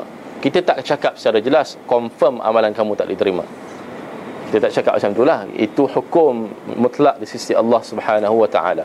Namun peringatan perlu diberikan. Siapa yang dah sampai dakwah sunnah, sekian-sekian solat begini caranya mengikut sunnah sallallahu alaihi wasallam, namun dia memberi alasan, berbagai alasan, oh ini mak saja ajar tadika lagi macam ni, pelbagai alasan-alasan yang tidak boleh diterima, maka kita takuti ia tidak diterima oleh Allah Subhanahu Wa Taala. Adapun kalau dia tak ada ilmu, jahil, namun kejahilan bukanlah excuse, alasan yang boleh dijadikan selama-lamanya. Sesuai hadis yang famous lah, talabul ilmi faridatun ala kulli muslim, belajar wajib, ilmu wajib dituntut oleh setiap insan yang bergelar muslim. Dan of course ilmu yang dimaksudkan adalah yang paling utama, yang paling prioriti ialah ilmu yang berkaitan dengan agama. Kerana mereka yang Allah inginkan kebaikan kepadanya, Allah akan beri kefahaman tentang agama bersandarkan kepada hadis Nabi sallallahu alaihi wasallam, man yuridillahu bihi khairan yufaqihu fid din, barang siapa yang Allah inginkan kebaikan kepadanya, khairan, Bahkan ada ulama yang mensyarahkan khair di situ adalah al-jannah, yufaqihu fid din. Maka Allah akan fahamkan dia dan tentang agama. Macam mana nak faham kalau tak pergi tuntut ilmu? Maka kena wajibkan diri tuntut ilmu. Bila tuntut ilmu tahu tapi memberi alasan lagi untuk tidak mengikut sunnah, maka kita khawatiri amalan-amalan itu merupakan amalan yang sia-sia di sisi Allah Subhanahu Wa Taala. Man ahdatha fi amrina hadha ma laysa minhu fa huwa raddun. Sabda Nabi, barang siapa yang mengada-adakan sesuatu dalam urusan ini, urusan agama kami, maka ia tertolak sama sekali. Wallahu a'lam. Saya nak tambah kitab tadi, tak ingat antara kitab yang penting tak? Al-Usul Thalatha oleh Al-Imam Muhammad bin Abdul Wahab rahimahullah. Imam Ahmad ada dua kitab yang bagus untuk muqaddimah orang nak kenal manhaj salafus salih, Al-Usul Thalatha dan juga Al-Usul Sittah.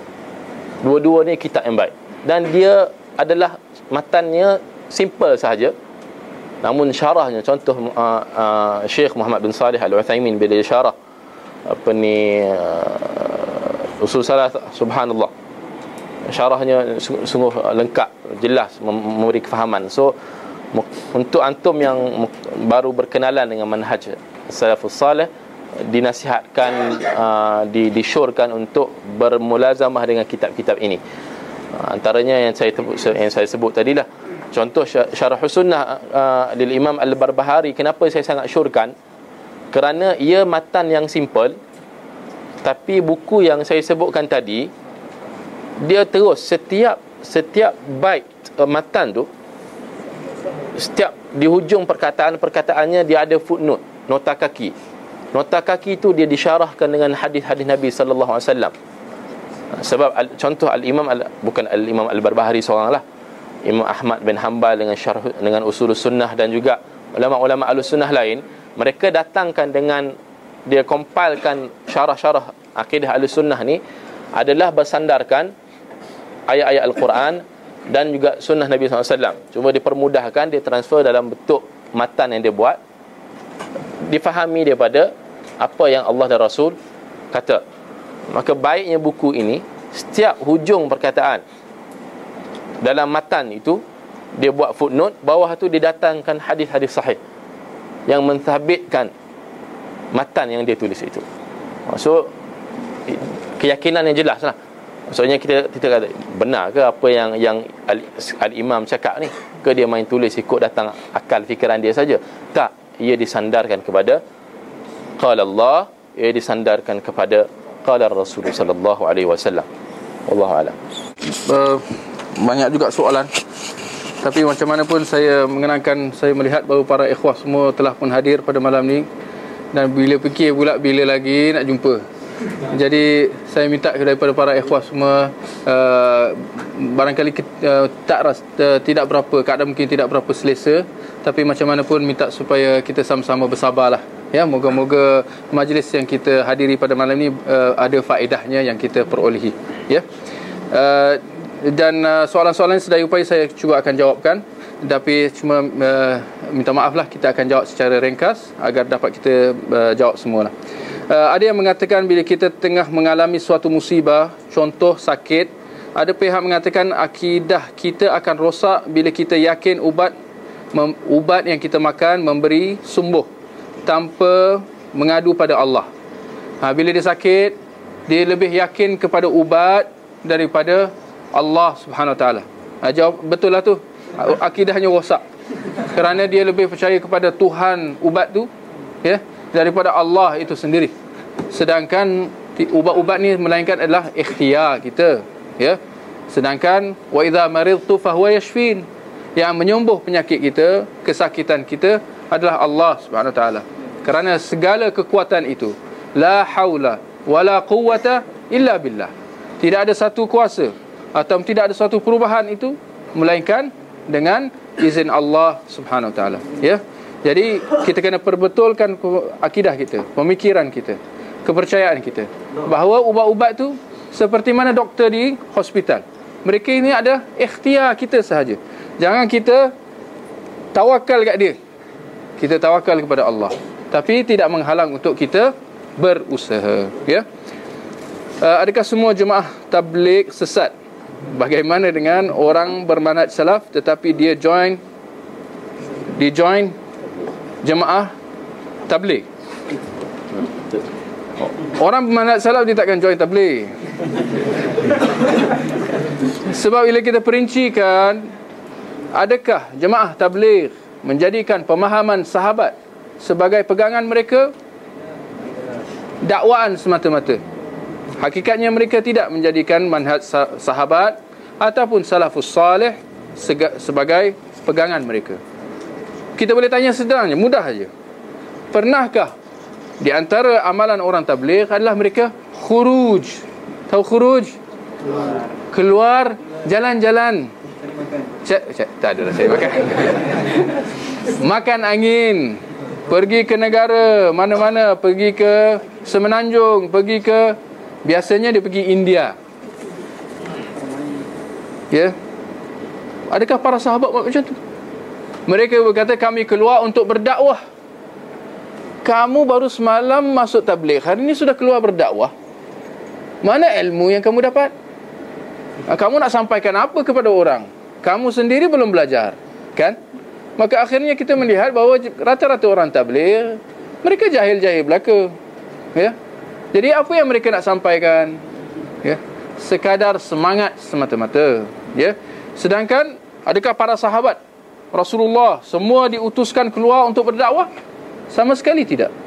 Bahkan kita melihat sahabat sebaik-baik umat, hanya beberapa orang sahaja yang dipilih oleh Rasulullah sebagai pendakwah, seperti Abu Musa Al-Ash'ari, Mu'adh bin Jabal, Ali bin Abi Talib, Dihiyat Al-Kalbi. Ini sahabat-sahabat pendakwah Rasulullah yang khuruj, pergi ke negeri-negeri seperti Yaman, ya, dan kawasan-kawasan di luar Madinah. Sahabat-sahabat yang lain ada buat khuruj? Enggak ada, Pak. Kamu buat khuruj dan ikut siapa? Kan? Di sini jelas mereka menyelisihi manhaj salafus salih. Bahkan kita melihat bahawa mereka tidak menekankan akidah, mereka tidak menekankan sunnah. Maka akhirnya banyak perbuatan-perbuatan yang menyalahi agama, syariat Islam, yang mereka amalkan. Apabila kita tegur, dimarah kat kita pula, dikata kita macam-macam lah, ya? Jadi ini jelas mereka adalah kumpulan yang tidak mementingkan ilmu, tetapi lebih mementingkan jemaah mereka untuk sama-sama untuk berjalan-jalan keluar, ya, makan angin. Apakah semua jemaah tabligh sesat? Ini dah jawab dah. Baik. Bagaimana untuk kita menangani insan yang menjadikan ayat tiada paksaan dalam agama sebagai alasan untuk keluar daripada agama Islam dan tidak mengikut syariat yang ditetapkan? Dia faham ayat Al-Quran, la ikraha fid din, tiada paksaan dalam agama, untuk membolehkan dia keluar daripada, untuk membolehkan dia murtad. Dia kata tak ada paksaan dalam agama, kita bebas untuk memilih agama kita.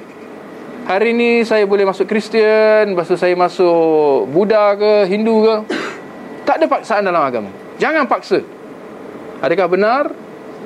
Ini adalah ayat Al-Quran yang disalah tafsirkan. Kenapa? Dia tak faham ikut fahaman sahabat. Jawapan sama, ingat jawapan tu. Adakah para sahabat memahami seperti engkau faham? Adakah para salafus salih faham seperti engkau? Tidak sama sekali. La ikraha fid din, tiada paksaan dalam agama, benar, ini ayat Al-Quran, benar. Tapi dalam masa yang sama, jangan kita lupa, man baddala dinahu faqtuluh, barang siapa yang murtad, bunuh dia. Kamu ambil ayat, kamu lupa hadis, boleh? Ini bukan akhlak seorang Muslim, ya? Jadi kena ingat, tiada paksaan untuk masuk Islam, tapi kalau dah masuk Islam, tak boleh keluar. Kalau keluar, kena taubat. Tak nak taubat, kena hudud. Kena ingat, ya? Kenapa macam tu? Ini adalah, ini tu nanti panjang cerita. Bolehkah wanita haid memegang membaca Al-Quran? Perempuan haid pegang atau baca Al-Quran, boleh? Jawapannya ada perselisihan daripada para ulama. Walau macam mana pun kita tak nak berhenti kat situ. Sebaliknya kita kena tahu pendapat yang rajih, pendapat yang kuat. Dan kita mengatakan pendapat yang rajih, pendapat yang kuat, bahawa perempuan yang haid boleh memegang dan boleh membaca Al-Quran. Kenapa? Tidak ada dalil yang melarang. Mudah. Siapa yang kata tak boleh? Kenapa? Asalnya semua boleh, kan? Kecuali yang mana dilarang. Ya. Itu jawapan yang ringkas lah. Ya. Benarkah Wahabi tidak sesat? Dia terbalik. Adakah Wahabi sesat? Ha? Kena tahu apa tu Wahabi dululah. Kalau Wahabi maksud dia hantu mana-mana, hantu memang syaitan, syaitan memang sesat. Jadi kena tahu apa tu Wahabi. Dan saya melihat rata-rata masyarakat, bukan saja kita, masyarakat Islam sedunia telah dimomokkan, telah dipermainkan, ditipu dengan istilah Wahabi. Sesiapa yang mengajak kepada apa yang kita sebut tadi, mengajak kepada pemahaman para sahabat, mengajak kepada pemahaman salafus salih, dia kata Wahabi. Aku pun tak kenal siapa Wahabi, tak pernah jumpa pun. Saya mengajak kepada para sahabat. Saya tak tahu ada sahabat nama dia Pak Wahab. Saya tak tahu ada di kalangan para salafus salih yang diberi gelaran Wahabi. Siapa kamu maksudkan? Mereka memaksudkan seorang ulama, nama dia Sheikh Muhammad bin Abdul Wahab. Sheikh Muhammad bin Abdul Wahab datang jauh kemudian, iaitu kira-kira 200 tahun yang lepas. Baru lagi lah tu Islam zaman salafus salih 1000 tahun yang lepas. Sheikh Muhammad bin Abdul Wahab baru 200 tahun yang lepas. Apa masalah, apa isu dengan Sheikh Muhammad bin Abdul Wahab ni? Dia menghadapi cabaran dan dugaan pada zaman dia di tanah Semenanjung Arab tu, dekat-dekat dengan Riyadh di Arab Saudi pada hari ini, di mana pada ketika zaman dia banyak perbuatan khurafat, banyak perbuatan syirik, banyak perbuatan kufur, menyembah kepada selain daripada Allah, menyuruh kubur, menyuruh orang mati, menyuruh wali-wali tah mana-mana. Bila disakit, dia tak doa kepada Allah, dia seru wali Songo ke apa-apa ke. Ini perbuatan kufur, tak boleh. Maka Syekh Muhammad bin Abdul Wahab merasakan kewajipan untuk mengajak umat Islam di tanah Arab kepada agama Islam yang sebenar, agama Islam yang berteraskan tauhid, mengesakan Allah di dalam ibadah kita, di dalam kita berdoa, di dalam kita meminta, di dalam kita berserah, bertawakal kepada Allah. Itu dakwah Syekh Muhammad. Tapi adakah ini akan disenangi oleh orang-orang tarikat ke, orang-orang sufi ke, penyembah-penyembah kubur ke? Penyembah kubur, ya. Orang-orang yang tawaf di keliling kubur ada sehingga ke hari ini. Orang yang pergi ke kubur meminta, bermunajat, wahai Abu bin Labi, aku nak kahwin sampai hari ini tak ada calon, bah, tolong aku. Dia minta dengan kubur. Boleh atau tidak? Wa qala rabbukum ud'uni astajib lakum. Dan Allah berfirman supaya berdoalah kepadaku, seru kepadaku, aku akan perkenankan doa kamu, permintaan kamu. Kenapa kita nak cari perantaraan kubur entah sesiapa? Ya, dia adakah dia saleh tak saleh pun kita tak tahu. Silat hari bulan dia orang yang paling tak betul, kita seru dia. Dia dalam kubur sedang diseksa, kita seru dia. Kan? Nak kata dia sendiri tak mampu nak membantu diri dia, nak membantu kita, ya? Lagilah. Jadi akhirnya Syekh Muhammad bin Abdul Wahab yang mengajak kepada tauhid, dia dituduh atau dia diberi satu gelaran yang negatif lah, Wahabi. Itu datang. Jadi kalau kita lihat siapa yang lebih menggunakan perkataan Wahabi, kalau sejarah dia, orang British membawa istilah ni. Dalam masa yang sama orang Syiah, mereka yang mempeloporkan, menyebar-nyebarkan gelaran Wahabi ni. Kita ni orang Islam yang tak tahu apa hujung pangkal cerita, kita ikut orang British. Oh yes, Wahabi, yes, Wahabi. Orang British musuh kepada Islam, macam mana kau boleh sama-sama dengan dia? Orang Syiah musuh kepada sunnah. Orang Syiah menganggap orang sunnah seperti kita ni seburuk-buruk orang, lebih buruk daripada orang Yahudi dan Nasrani. Orang Syiah, kita nak bersekongkol dengan dia. Jadi kita kena sedarlah tentang permasalahan-permasalahan ini. Apakah langkah terbaik sekiranya kita bertemu dengan golongan Sufi dan Khawarij? Langkah sebaiknya, langkah terbaik lari 1000 langkah. Barakallahu fi. Jawapan Ustaz Bazrin.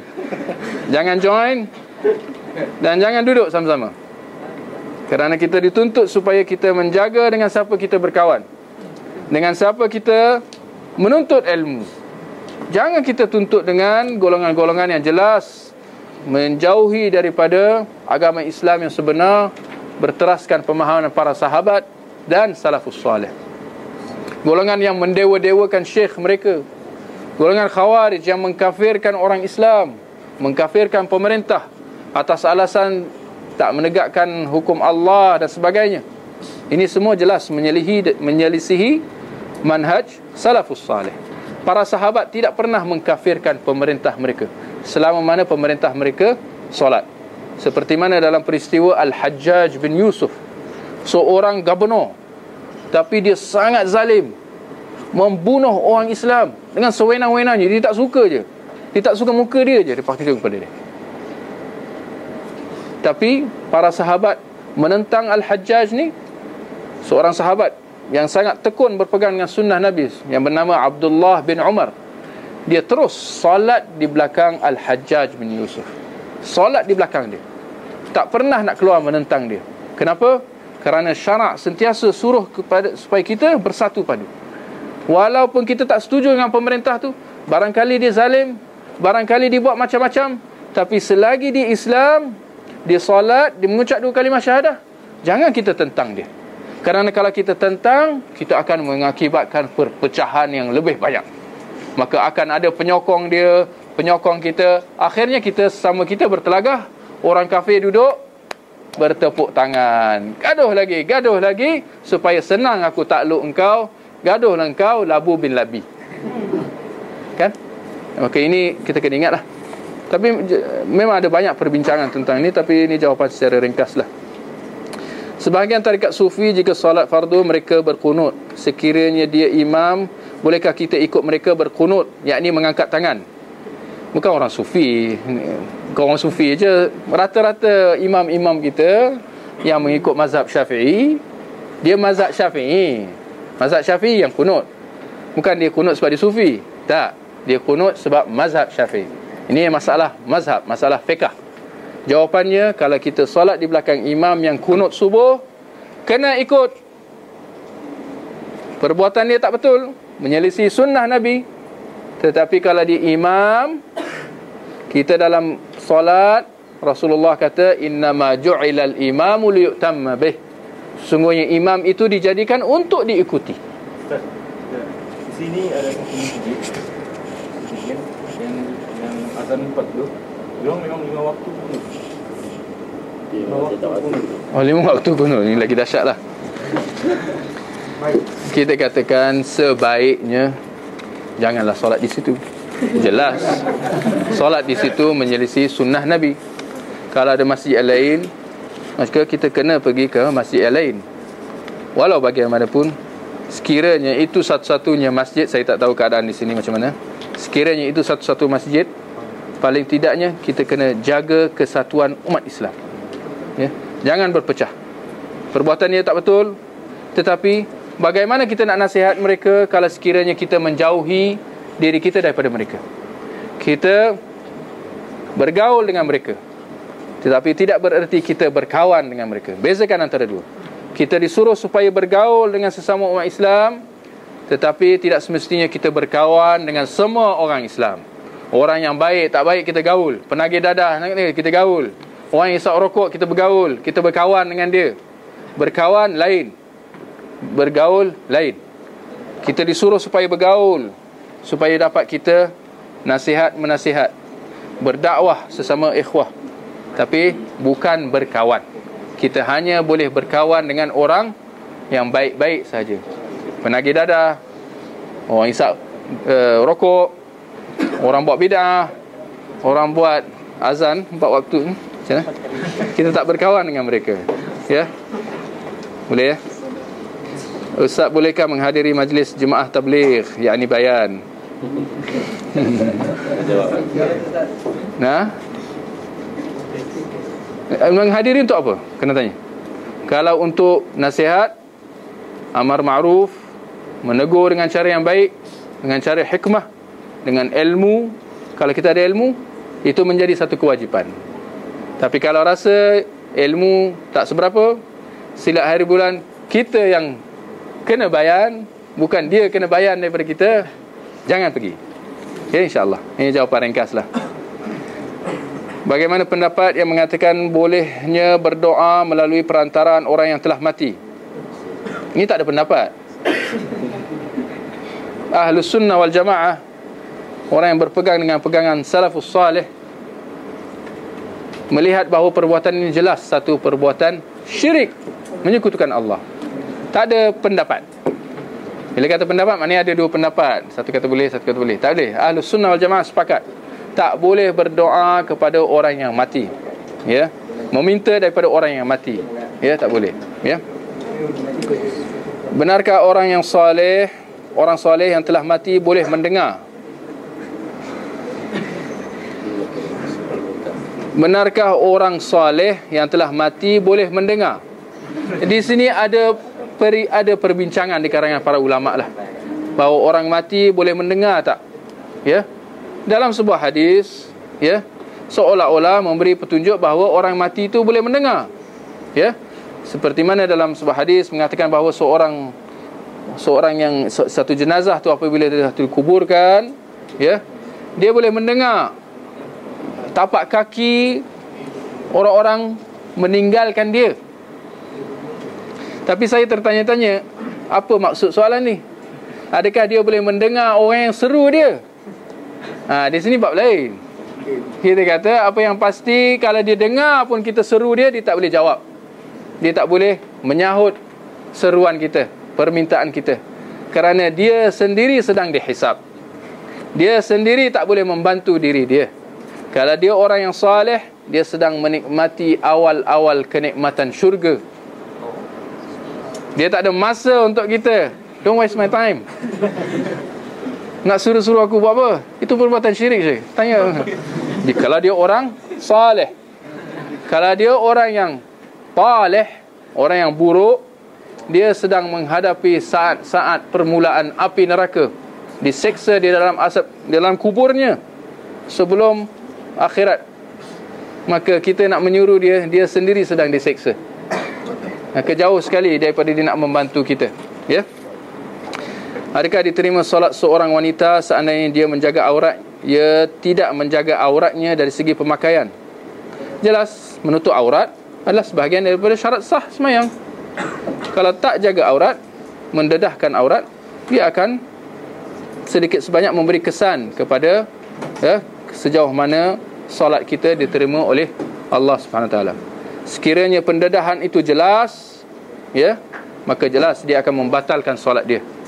Tapi sekiranya pendedahan itu sikit, ya, ataupun tak seberapa, kita mengatakan bahawa kalau itu sengaja, jelas dia akan merosakkan solat dia, kalau bukan membatalkannya sama sekali. Ini soalan yang terakhir insyaAllah untuk malam ni. Adakah pendapat Ustaz tentang penggunaan hadis khabar ahad dalam masalah akidah? Adakah hadis khabar ahad boleh dijadikan sebagai hujjah? Jawapannya, boleh. Tidaklah orang yang membezakan antara hadis ahad dengan hadis mutawatir, ini adalah satu pemikiran yang menyimpang, iaitu pemikiran Mu'tazilah. Barakallahu fiik. Pemikiran Mu'tazilah yang mendakwa bahawa dalam masalah akidah, ya, kita tidak boleh menggunakan hadis-hadis ahad. Ini ada perincian-perincian dalam permasalahan fiqh, dalam masalah akidah, ya. Jadi mereka kata kalau hadis ahad tak boleh dijadikan sebagai hujjah kerana hadis ahad diragui. Sedangkan kita dalam akidah, kita kena yakin, dan hadis ahad tidak dapat memberi keyakinan kepada kita. Maka kita kena tolak hadis ahad. Maka akhirnya banyak daripada perkara-perkara ghaib, perkara-perkara akidah ditolak semata-mata kerana dia datang dengan cara hadis ahad. Seperti apa? Banyak perkara-perkara akidah daripada hadis ahad. Contohnya kehidupan alam barzakh, adanya seksa kubur. Ini semua hadis ahad. Maka mereka mengingkari semua ni. Mereka mengingkari adanya soal mungkar nakir, adanya di padang mahsyar, segala perincian-perincian di padang mahsyar, adanya telaga haud, adanya titian sirat, adanya timbangan amalan kita. Mereka mengingkari kesemua ini. Kenapa? Kerana mereka mengatakan ia adalah hadis ahad, dan hadis ahad tidak boleh dijadikan sebagai hujah dalam akidah. Maka ini adalah pendapat yang salah, menyimpang daripada pegangan salafus salih. Saya ingat cukup sekadar itu. Saya mengucapkan ribuan terima kasih kepada para ikhwah atas kesudian untuk bertemu, untuk datang, untuk hadiri majlis kita. Moga-moga ada manfaat yang diperolehi, dan insya-Allah ada di kesempatan yang lain kita berjumpa lagi insya-Allah. Barakallahu fiikum.